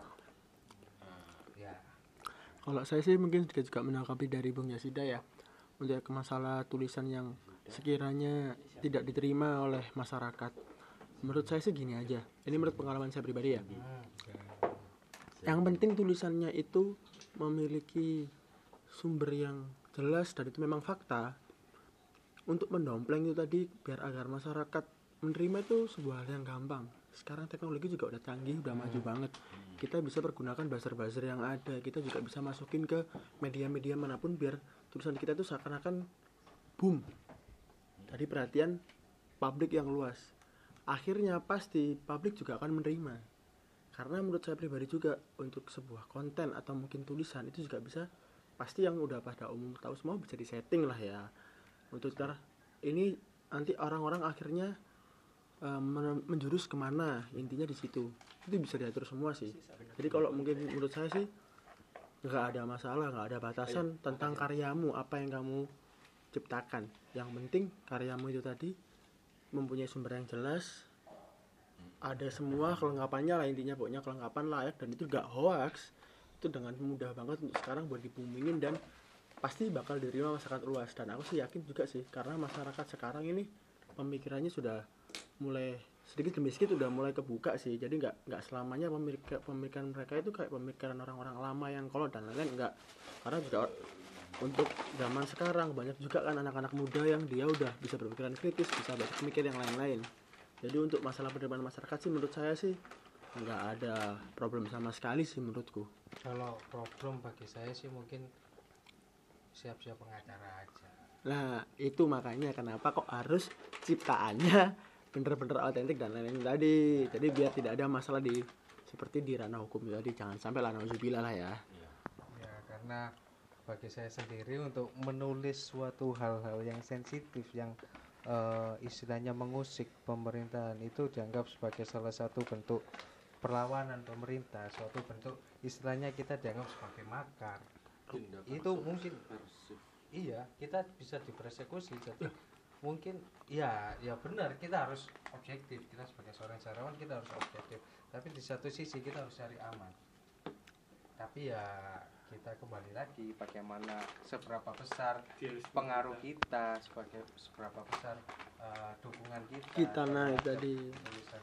Ya mungkin itu tadi tambahnya sih bener. Kalau memang semua kayak yang Mas Utama tadi itu bicarakan itu terpenuhi semua ya mungkin menurut saya bakal nggak ada masalah sih untuk mungkin sebuah karya yang itu mungkin sedikit menyentil lah ya pasti nggak ada masalah nantinya karena di Oke. belakang kita juga udah bakal banyak yang bantu jadi ini masukan dari saudara Bahar mungkin para podcaster podcaster yang mendengarkan mungkin yang memiliki website tentang tulisan bisa lagi dirangkul lah kami-kami sebagai seorang sejarawan yang sebenarnya memiliki potensi untuk membuat suatu tulisan yang berbobot. Oke, selanjutnya saudara Obor, alumni ITS. Ya, terima kasih atas kesempatannya. Mungkin dari perkumpulan ini emang dari berbagai macam background ya. Eh, sesuai dengan apa yang pernah saya lakukan semasa kuliah dengan mengikuti berbagai macam organisasi dan kegiatan tentang penulisan artikel maupun penulisan eh, kritikan terhadap pemerintah yang pastinya itu semuanya harus bersumber pada data. Jadi tidak hanya dengan eh, kalimat normatif atau Subjektif. formalitas bahkan yang pasti bukan dari sisi subjektif aja harus dengan objektif dengan didukung data. Data itu bermacam-macam antara data pun itu pun terbagi lagi dengan data angka meskipun Statistik angka ya. ang ya. data statistik atau lebih mudah disebutnya data angka. Tapi juga bisa data ini diambil dari eh, berbagai sumber eh, interview dari ber, da- interview dari berbagai eh, tokoh atau ahli di bidangnya yang mana ahli di bidangnya ini memang kompeten. Kemudian untuk penulisan sendiri ini kita sebagai penulis itu sebenarnya punya intervensi untuk melakukan penggiringan opini. Itu menurut saya sah-sah saja ketika misalkan ada permasalahan atau gejolak di dalam pemerintah, kemudian kita menampilkan sebuah data dan sumber yang akurat, tapi kita eh, mempunyai setting atau konsep output dari penulisan ini sebenarnya untuk penggiringan opini terhadap opini yang belum terlihat. Sebagai contoh, misalkan eh, tentang perekonomian ya yang paling mudah dibahas banyak sekali data-data yang ditampilkan mengenai ekonomi secara makro maupun mikro dari berbagai sumber. Tapi eh, pembahasan perekonomian ini kita sebagai penulis ini bisa melakukan intervensi untuk melakukan penggiringan opini yang opininya itu tidak tidak tampak di eh, permasalahan yang diungkap. Jadi ibaratnya opini yang bersifat eksplisit. Nah itu yang menurut saya eh, suatu pola pikir pembaca yang harus benar-benar jeli. Ketika katakanlah pemerintah mengangkat sebuah ekonomi makro padahal di dalam pembahasan ekonomi makro ini pemerintah ini eh, menyelipkan atau melakukan penggiringan opini agar masyarakat ini bisa mengetahui hal-hal yang hal-hal yang sebenarnya kurang mereka analisa. Maksudnya kurang mereka analisa ini karena mereka terlalu fokus dalam eh, satu bidang satu bidang yang sangat fenomenal. Padahal di balik itu semua ada opini yang bersifat eksplisit itu tadi. Nah itu menurut saya kita sebagai pembaca selain sebagai penulis kita sebagai pembaca itu harus mengetahui hal-hal apa saja yang sebenarnya oleh penulis ini sudah dijelaskan secara eksplisit.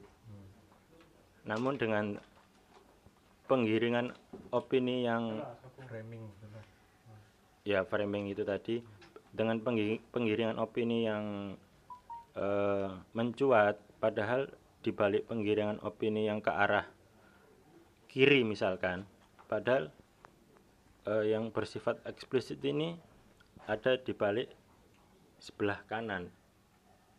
Paham enggak dari analogi yang saya sampaikan itu? Jadi pembaca ini jangan terlalu fokus pada permasalahan yang satu titik saja. satu titik melainkan bisa ber brainstorming. Apa maksud dari eh, pembahasan yang terlalu kuat lah Ya, baratnya? jadi mungkin bisa saya simpulkan bahwa keobjektifan Nah. tentang sebuah penulisan itu harus benar-benar dikaji.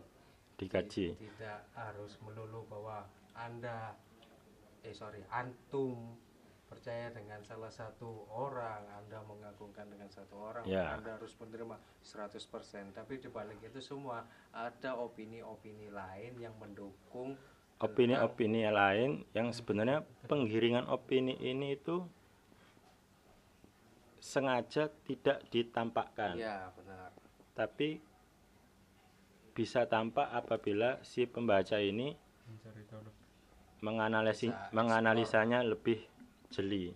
Jadi kebutuhan para pembaca nggak harus melulu melalui satu artikel ya tapi juga harus melalui keobjektifan artikel ini artikel ini artikel ini sehingga masyarakat tahu sebenarnya hal-hal yang dibahas dibahas seperti hal mulai sisi positif maupun hal sensitif itu bisa Ya. diambil intisari. Sebenarnya ini seperti apa permasalahan Ya, betul seperti yang dibilang Bung Kunto ini. Belajar dari apa yang pernah saya baca mengenai belajar berfilsafat itu saya lakukan waktu maba. Jadi itu suatu bentuk filsafat. Jadi filsafat itu kan eh, menarik atau me- meruntut sampai dengan akarnya yang mana akarnya ini sebenarnya tidak terlihat ya seperti itu. Jadi eh, saya bisa memberikan konklusi apabila ada suatu opini publik yang mencuat dan mempunyai pengaruh yang besar terhadap masyarakat, masyarakat ini juga harus sepatutnya itu mulai eh, mendewasakan dirinya mengenai pola pikir untuk tetap menarik sampai ke bawah atau menarik sampai ke akar-akarnya agar tidak tertelan mentah-mentah. Seperti itu sih. Siap. Jadi suatu karena sebagai penulis ini penulis itu pasti mempunyai suatu tujuan yang memang tujuannya itu mempunyai kepentingan entah itu kepentingan pribadi maupun kepentingan kelompok. Ya ya cukup. Terima kasih. Mungkin bisa dilanjutkan tentang pembahasan soal opini-opini penggiringan Oke. kembali ke saudara Yasida ya ini ya. Tentang opini, penggiringan opini dan kawan-kawan tentang penulisan, tentang apa pun itu.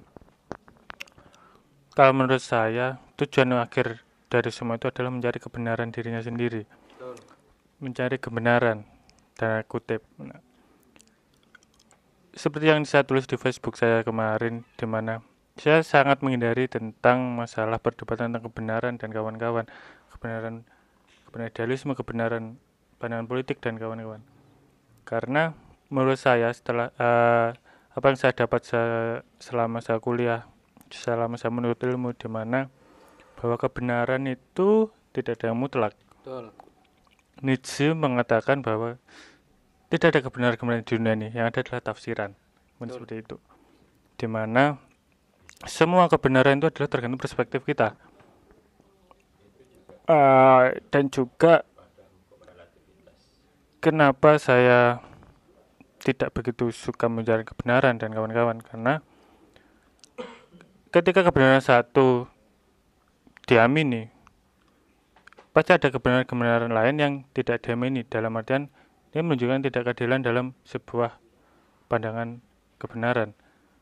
Misal ekstrimnya seperti ini. Ketika kita memilih presiden pemilu di mana kita mengantongi eh, pemikiran kebenaran-kebenaran tentang pilihan kita. Nah, dalam pemilihan pasti ada dua permasalahan di mana satu kalah satu menang. Nah, itu kan yang satu dan dua kan tetap memiliki kebenaran sendiri. Nah, akhirnya apa yang terjadi?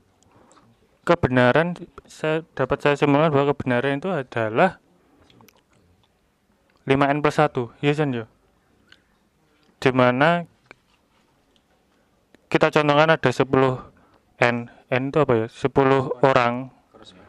Ya koresponden. Ketika mengutarakan kebenaran ada AB kebenaran AB A berisi 6 B berisi 4 nah otomatis yang menang adalah A. Kenapa? Karena koresponden yang memilih A lebih banyak. Nah, ketika koresponden sedikit empat itu apa bisa dikatakan sebuah kesalahan? Kan tidak mungkin seperti itu. Mengenai idealisme kehidupan dan kawan-kawan. Kembali. Lagi saya iya sih dalam artian eh, kenapa banyak orang terutama jurusan-jurusan kampus BUNER seperti sosial dan kawan-kawan idealisme mati ketika dia keluar gerbang perkuliahan ya memang kita tidak bisa memungkiri bahwa ketika kita keluar dari kampus apa yang kita hadapi sangat berbeda di dalam kampus. Apa yang anggap kita kebenaran di kampus ketika terbentur dengan dunia nyata hukum ekonomi berlaku hukum norma berlaku hukum pemerintahan berlaku pasti akan mendal berbentur ya. terbentur lah.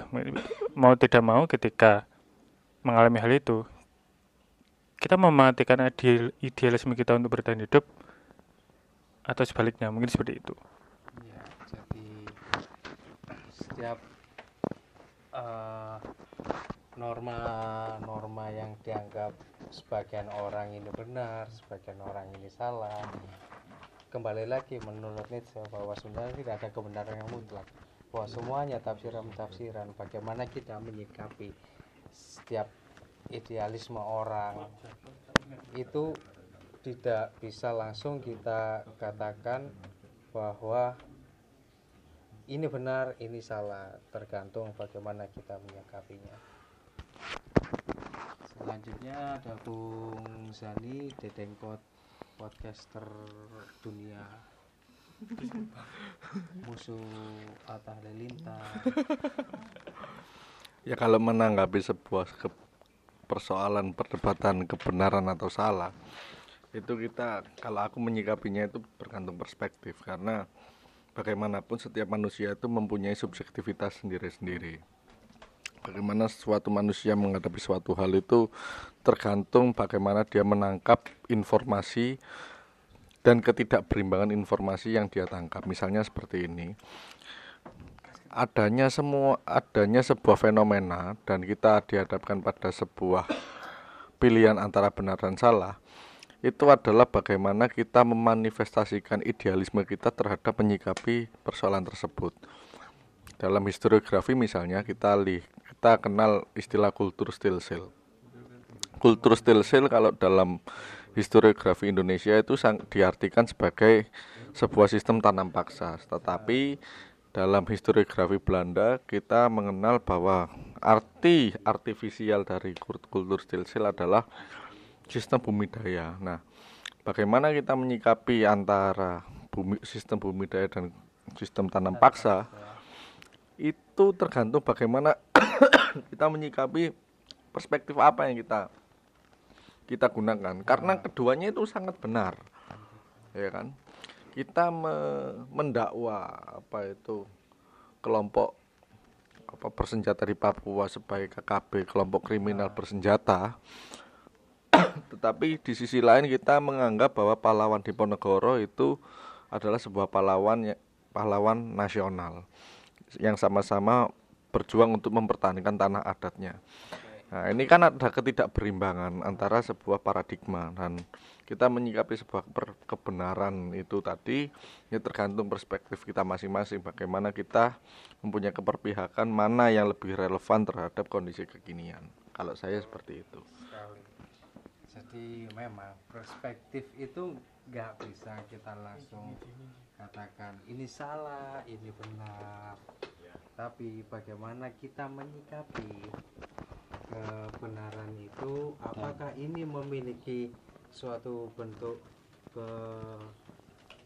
keuntungan bagi sebagian orang atau memiliki keuntungan setiap orang.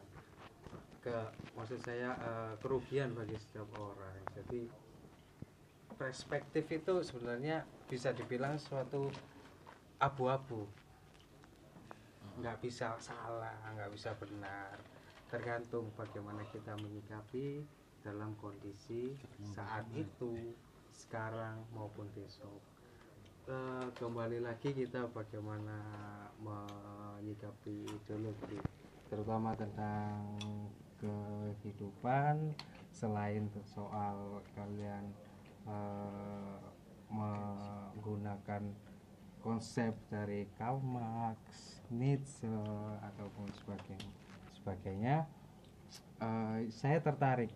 Kita tadi pertama membahas tentang eh, pakem-pakem soal musik. Saya kembali lagi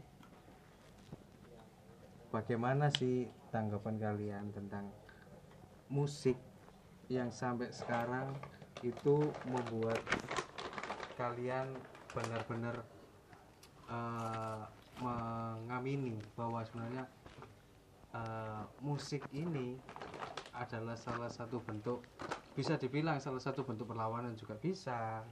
Salah satu bentuk tentang ketenangan jiwa atau bahkan salah satu bentuk sebuah eh, eh, gejolak depresi yang disalurkan melalui musik.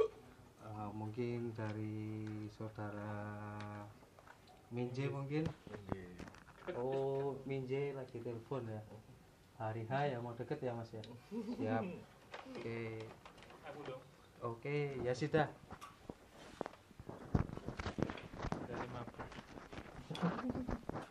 Musik nih musik musik. Nah, musik ya.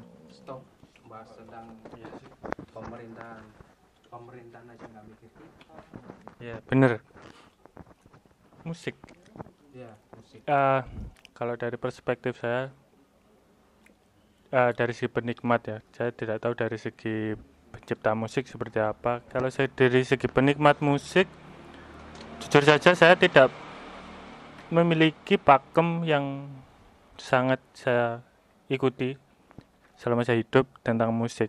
Namun yang dapat saya sampaikan adalah ketika saya mendengar musik itu tergantung mood sih sebenarnya seperti itu ah misalkan saya ah, lagi apa ya happy atau lagi apa? Ya saya mendengar musik yang rata-rata bernada mayor.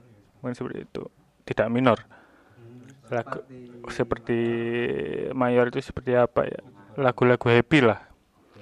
Namun ketika saya mengalami gejolak dalam diri saya mungkin de- depresi dan kawan-kawan saya condong lebih mendengarkan musik-musik yang bernada minor. Mungkin eh, contohnya seperti BMTH oh oke oke. Seperti Dream Theater mungkin seperti itu. Nah yang dapat saya simpulkan saya tidak menjudge bahwa orang yang berpaham tentang lek aku iyo musik horor-horor. Ah, liane gak api ini seperti itu saya kembali lagi bahwa itu tergantung perspektif lagi kembali lagi kita tidak bisa mengatakan bahwa pencinta K-pop itu tidak keren. Oke Jadi seperti itu. Pecinta kangen band itu alay dan kawan-kawan. Kita tidak tahu eh, gejolak psikologi dia ketika mendengarkan mendengarkan lagu itu. Pun ketika kita mendengarkan horok-horok mendengarkan musik keras kita juga pasti dapat penolakan dari orang-orang yang tidak menyukai musik itu. Mungkin seperti itu. Jadi kembali lagi masalah kebenaran idealisme dan kawan-kawan. Kita tidak bisa menggeneralisasi bahwa musik ini keren yang lain tidak. Mungkin seperti itu. Oke, eh, jadi menurut Mas Yasida atau musik itu adalah musik yang nggak ada kata-kata ini ini alay, ini norak, ini kampung, ini deso, ini pak, nggak ada ya. Jadi semua universal lah, bisa dinikmati kapan pun lagi pengen lagu ini, lagu itu. ya. Oke, mungkin Mas Condro, tadi kita bahas musik. sedikit Oh, sedikit oh, dulu. Oke, beberapa Mas kalimat aja Oke, musik Pur. Ya, Stop. menurut saya Mas, Mas. eh, musik itu ketika kalian atau kita berselera atau suka silakan dengarkan. Tapi kalau emang tidak berselera, ya tidak usah didengarkan agar itu tidak menimbulkan eh, pendapat-pendapat yang meng- mengakibatkan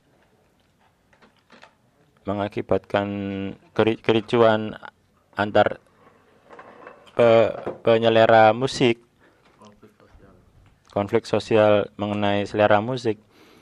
Jadi prinsipnya kalau memang selera ya didengarkan. Kalau nggak selera ya nggak usah didengarkan. Tanpa harus mengejudge ketika orang itu tidak berselera dengan musik tersebut yang nggak semestinya dijudge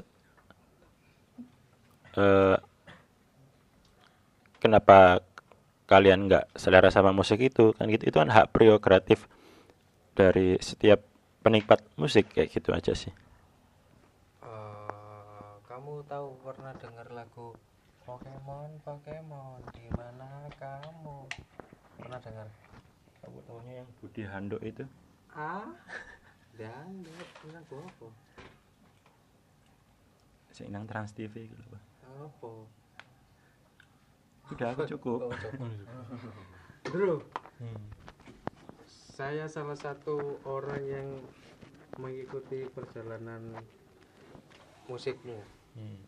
Sebagian besar musikmu itu masuk dalam salah satu playlistku. Hmm. Kita kita masih ingat zaman SMA jarang yang tahu desikit. Hmm. jarang yang tahu Monkey to Millionaires jarang tentang tahu tentang White Shoes and Corpus Company Hmm. Di Adam dan Hmm. sebagainya. Eh, itu dari mana kamu ngerti lagu-lagu seperti itu? Kebanyakan sih ya dari film sih yang menurut saya perlu didengarkan orang lain juga.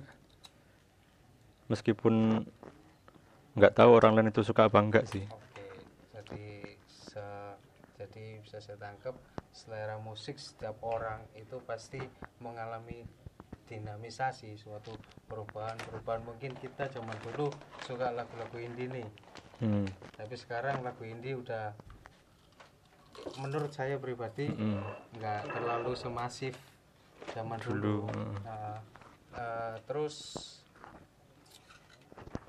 ketika dinamisasi perubahan-perubahan eh, genre musik yang kamu dengar sekarang genre musik apa yang paling kamu senangi Kalau sekarang sih yang simpel-simpel, maksudnya yang mudah dimengerti dan kalau bisa relate dengan semua orang. salah satunya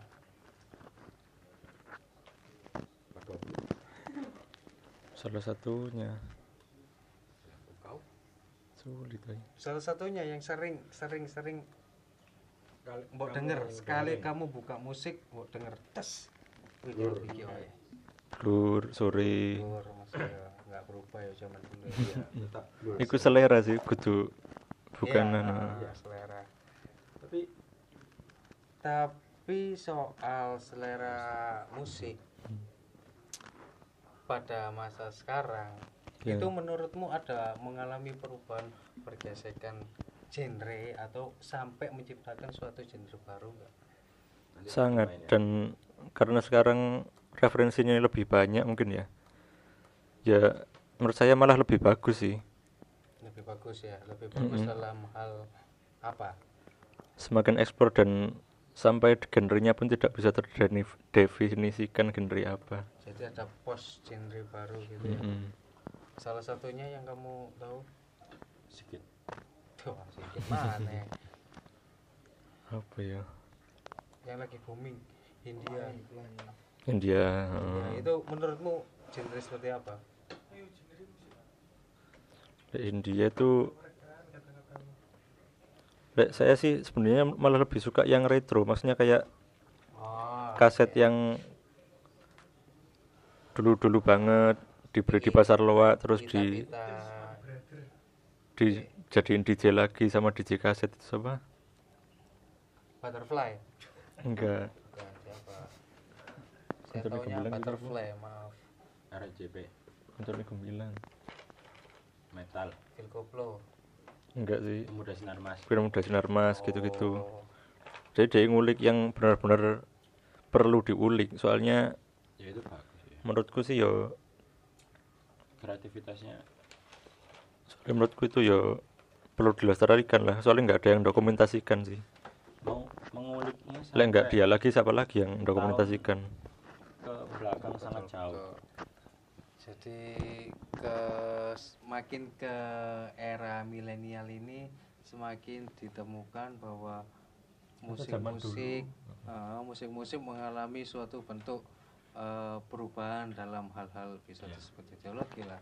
Misal zaman 2000-an kita kenal di upstairs Oh, kemudian di dikompres lagi dengan lagu-lagu lain. Dan bagusnya sih yang sekarang mau ngulik lagi yang bener-bener dulu nggak didengarkan lagi sekarang lah. Maksudnya di kaset-kaset loa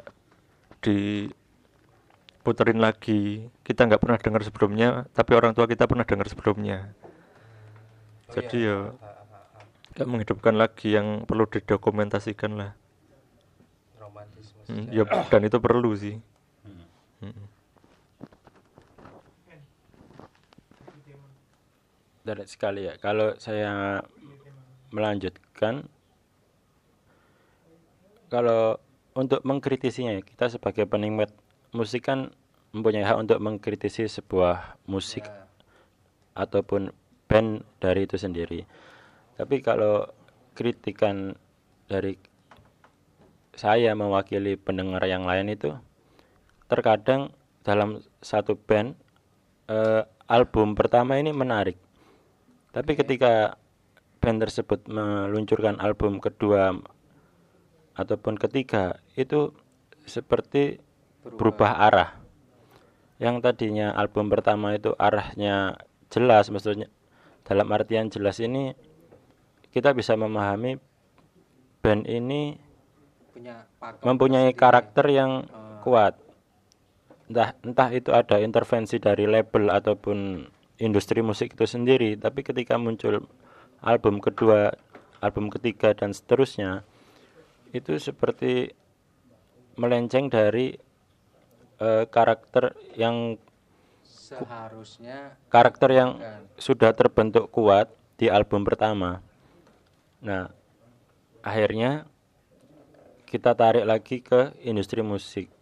Nah, industri musik di Indonesia sendiri ini pun entah ini pasarnya ke masyarakat bagian mana pun saya nggak paham tidak paham entah soalnya kan Indonesia ini majemuk jadi industri musik ini ataupun label dari setiap band ini su- menurut saya ya suka asal memberikan eh, memberikan konsep-konsep terhadap band-band yang sebenarnya album pertamanya ini udah bagus dan pada akhirnya album-album berikutnya itu bisa jadi tidak disenangi oleh pendengar. Itu kan sayang, sangat disayangkan. Iya. Seperti itu.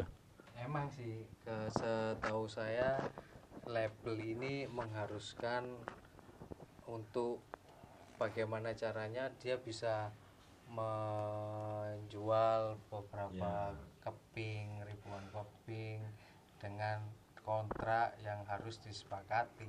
Jadi Cuman pasarnya ini ah, saya tahu pasarnya ini arahnya Ah, ke ah, masyarakat yang ah, ah. seperti apa gitu. ya mungkin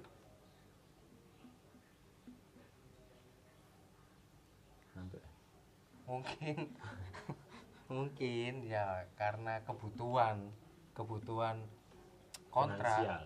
kebutuhan kontrak dia harus segini segini menjual kopi begini nggak mau tahu caranya gimana kamu tetap harus berkarya dengan adanya eh istilahnya hmm, Ya dia nggak mau tahu kontrakmu udah jalan, yus gawe lagu ya gitu. gampangannya seperti itu Mm-mm. Dibatasin ya. Kalau Padahal prinsipnya seniman itu ya, termasuk musik itu kan sebagai dari seniman. Ya. Seniman itu mempunyai idealisme sendiri akan Ya. karya-karyanya sendiri. Tapi pada akhirnya seniman-seniman khususnya seniman musik ini menjadi seperti boneka para label para label, para kong konglomerat atau corporate yang bisa me- melambungkan nama dari seniman itu sendiri. Akhirnya seniman ini seperti seniman swasta, bukan seniman bukan seniman murni seperti itu.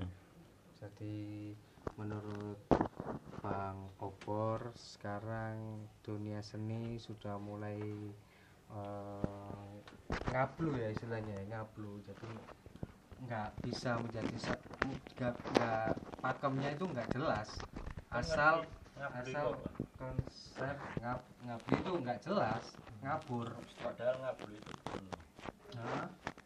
Iya. Jadi nggak jelas. Jadi seperti pokoknya ya apa kamu Iya, ini harus kayak gini kayak gini gini jadi setir. Pokoknya beberapa makanya sekarang musik-musik indie indie itu lebih bergema. Dia bisa menyalurkan apa yang Iya. diinginkan, apa yang tanpa diharapkan oleh label- pendengarnya tanpa harus di label indie sendiri. dipatok oleh label. Mungkin Mas Yasida Oh iya, eh, mengenai musik tadi ya, mengenai label dan kawan-kawan. Saya jujur saya tidak terlalu mengikuti apa namanya eh, perkembangan musik label atau musik indie. Cuma yang saya ketahui, ah semakin ke sini musik-musik indie atau tanpa label ya, ah, musik-musik eh, apa namanya berdiri sendiri berdikari musik itu menjadi budaya pop.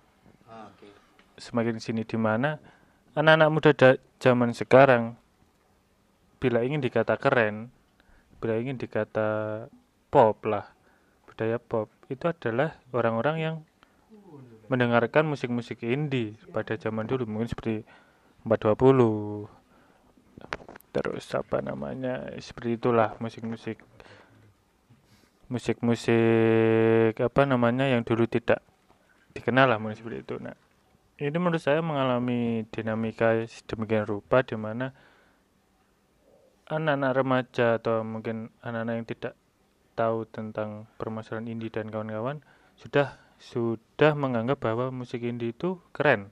Dalam artian apabila ingin dipandang masyarakatnya ya mendengarkan lagu-lagu indie mungkin seperti itu. Nah kalau menurut saya ini mengurangi apa ya mengurangi saya tidak tahu dunia sini ya menurut saya ini mengurangi kredib bukan kredibilitas sih. Maksudnya mengurangi nyawa lah nyawa dari musik indie tersebut. Karena setahu saya musik indie itu hanya dinikmati orang-orang yang tahu musik. Mungkin seperti itulah. Memang klise sebenarnya untuk kita membahas musik-musik indie.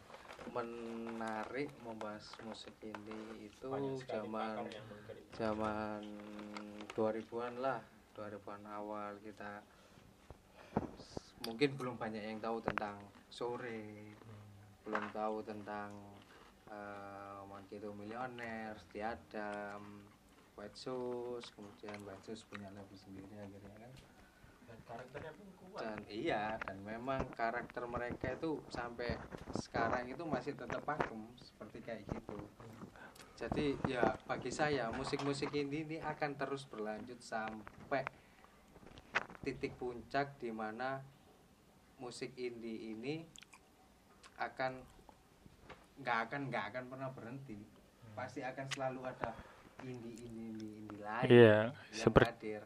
seperti kalau Mas Hani kan ahli persosialisan mungkin musik ini di zaman dulu ya seperti genjer-genjer mungkin seperti itu ya. Bisa itu adalah musik indie zaman tahun-tahun krusial mungkin seperti itu yang dimotori oleh Lekra ya. Dan itu mungkin pergeseran pergeseran apa ya kalau dulu musik-musik seperti itu kan juga bisa dibuat alat propaganda alat-alat alat-alat eh, kritik pemerintah. Betul. Mungkin seperti itu. Bisa dijelaskan musik-musik eh, propaganda atau musik-musik zaman zaman krusial 65 lah atau sebelumnya. Bisa juga Ya. dinyanyikan beberapa lirik. Yang sampai dicekal oleh pemerintah. Aman kita aman. Kok Kita aman. kita udah punya pengacara. Genjer, genjer, ning bedoan pating keleler. Nah, ini salah satu musik yang populer pada saat tahun 1960-an ketika Soekarno itu mencanangkan pidato tahun Vivere Pericoloso yang mana tahun penuh kehati-hatian Indonesia di mengalami sebuah periode embargo ekonomi oleh Inggris. Lalu juga ada musik Garuda Pancasila itu salah satunya penciptanya adalah seniman Lekra. Oke. Kita tahu semua bahwa Ga- Garuda Pancasila itu adalah apa salah satu lagu nasional anthem kita nah, Pancasila. nah Garuda Pancasila. Dukung nah lalu juga ada darah rakyat. Darah rakyat pasti menang. Nah, nah, nah. Nah, itu salah satu musik paten bari pa- daripada partai komunis. Bukan berutan itu pe- apa populer pada era 98 ya 98 kalau lagu ini mas eh, mungkin ini jarang orang yang tahu ya kayak lagu Yolanda. Saat engkau datang menyelui aku. Ah, itu kangen itu band. nah, itu musik apa itu? Itu kontemporer. Silakan monggo yang mau belum ngomong ini mas. Mas Menje sekali. Nanti banyak followersnya ini oke Oh ini Mas Bahar musiknya ini saya paling seneng banget ini ya kita bahas ini kita Musik bahas ini? bahas Bob Marley Oke. sebagai salah satu pe- Pengikut ya kayaknya ya. peng- ya, saya mau bilang penikmat Oh, penikmat. ada pengikut ya nggak apa-apa Oke. Dua-duanya sama lah ya. kamu tahu Robert panggilannya siapa Siapa? Bob Bo. Oke, Bob Marley terus Guyanan Lawas. Cok. Eh, kalau mungkin bicara tentang musik sih ya nggak pastinya setiap orang memiliki genre musik yang Iya. berbeda-beda lah ya, ya kan. Kalau yang mungkin setiap tahun juga pasti ba- banyak juga perpindahan musik dari yang awalnya itu mungkin dia yang dulu awal-awal IDM booming ya IDM full habis mungkin full Indonesia yang galau-galau atau mungkin gimana set set boy gitu kan Tapi juga kan ada juga yang dangdutan alhamdulillah. Tapi kan eh, Anda sen- antum sendiri kan Hmm. punya alhamdulillah pakem sendiri tentang musik. oke Pasti kan. Setiap Kalau- orang punya pasti punya pakem. kalau aku pribadi ya pakem musik sendiri itu ada dua yang mungkin selalu tak dengerin yang satu ya mungkin berbangsa seperti reggae dan yang kedua itu berbangsa seperti DM musik electro dance ya yang ya pasti orang-orang kayak gitulah ya makanya namanya welcome the ya. party. Oke ya. Ya tergantung suasana aja sih mungkin ya. Kalau yang Oke, mungkin musik-musik eh. IDM kan cocok dengan apa yang lagi kita situasinya kayak gimana. Kalau musik-musik ah, penikmat saja sih kalau saya pribadi ya. Nggak nggak yang terlalu menyukai banget itu. Nggak terlalu. Sampai aku aku pokoknya sukanya IDM ya. ah itu gak mungkin mungkin, nggak kan? mungkin nggak mungkin. Nah, itu aduh susah itu yang juga mungkin kalau aku nggak dengerin ini kepalaku pusing. Oh nggak juga kayak gitu. Enggak Ais. kita kan fleksibel aja sih. Yang penting sih di dua genre itu tadi kalau saya pribadi. Saya punya pertanyaan penting nih Oke. soal anda suka musik reggae. Oke. Apa yang anda dapatkan ketika mendengar lagu reggae? Apa yang saya dapatkan dari mendengarkan musik reggae itu lebih kayak ke sebuah ketenangan kesantaian jadi di saat mungkin saya pribadi mungkin lagi ya anggaplah kalau mungkin bahasa sekarangnya poseng lah ya lagi pusing banyak pikiran. S- untuk nguldonin pikiran tadi sih aku lebih kayak mau dengerin musik-musik reggae dan yang itu dan dia itu soalnya musiknya itu bener-bener nyantai slow dan itu bener-bener bisa bisa ngebuat sarafnya kita juga sedikit down akhirnya relax dan bisa akhirnya kita juga bisa nyantai dan ngadapin sebuah masalah tadi dengan santai juga. Tapi kalau menurut anda anda mendengarkan lagu opik terangkanlah apa tidak relaksasi? Itu bukan relaksasi itu oke relaksasi termasuk. Tapi relaksasi secara batin sih. Nah kalau kalau reggae anda mendapati relaksasi? Secara mungkin pikiran lah ya tenang.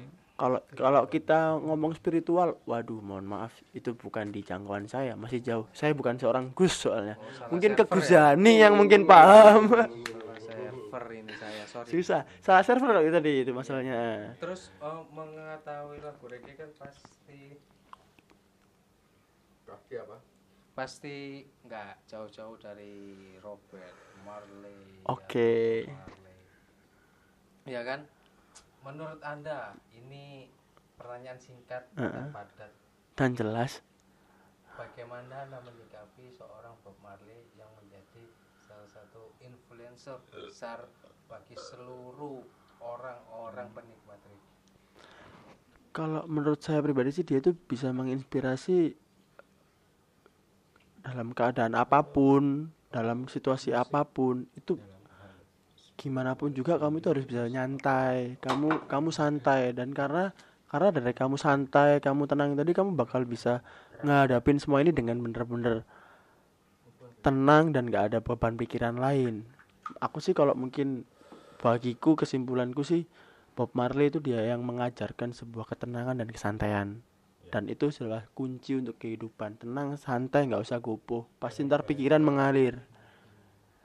Saya pribadi. Oke, jadi menarik bagi saya pribadi ilmu dari seorang Don Bahar bahwa musik reggae yang didengungkan oleh Bob Marley memberikan suatu bentuk relaksasi ketenangan batin, ketenangan pikiran dalam menghadapi masalah maupun sedang tidak ada masalah menjadi sebuah relaksasi ketika anda hanya duduk-duduk diam di teras menikmati kicauan burung atau menikmati sunset di tengah Biar lagi.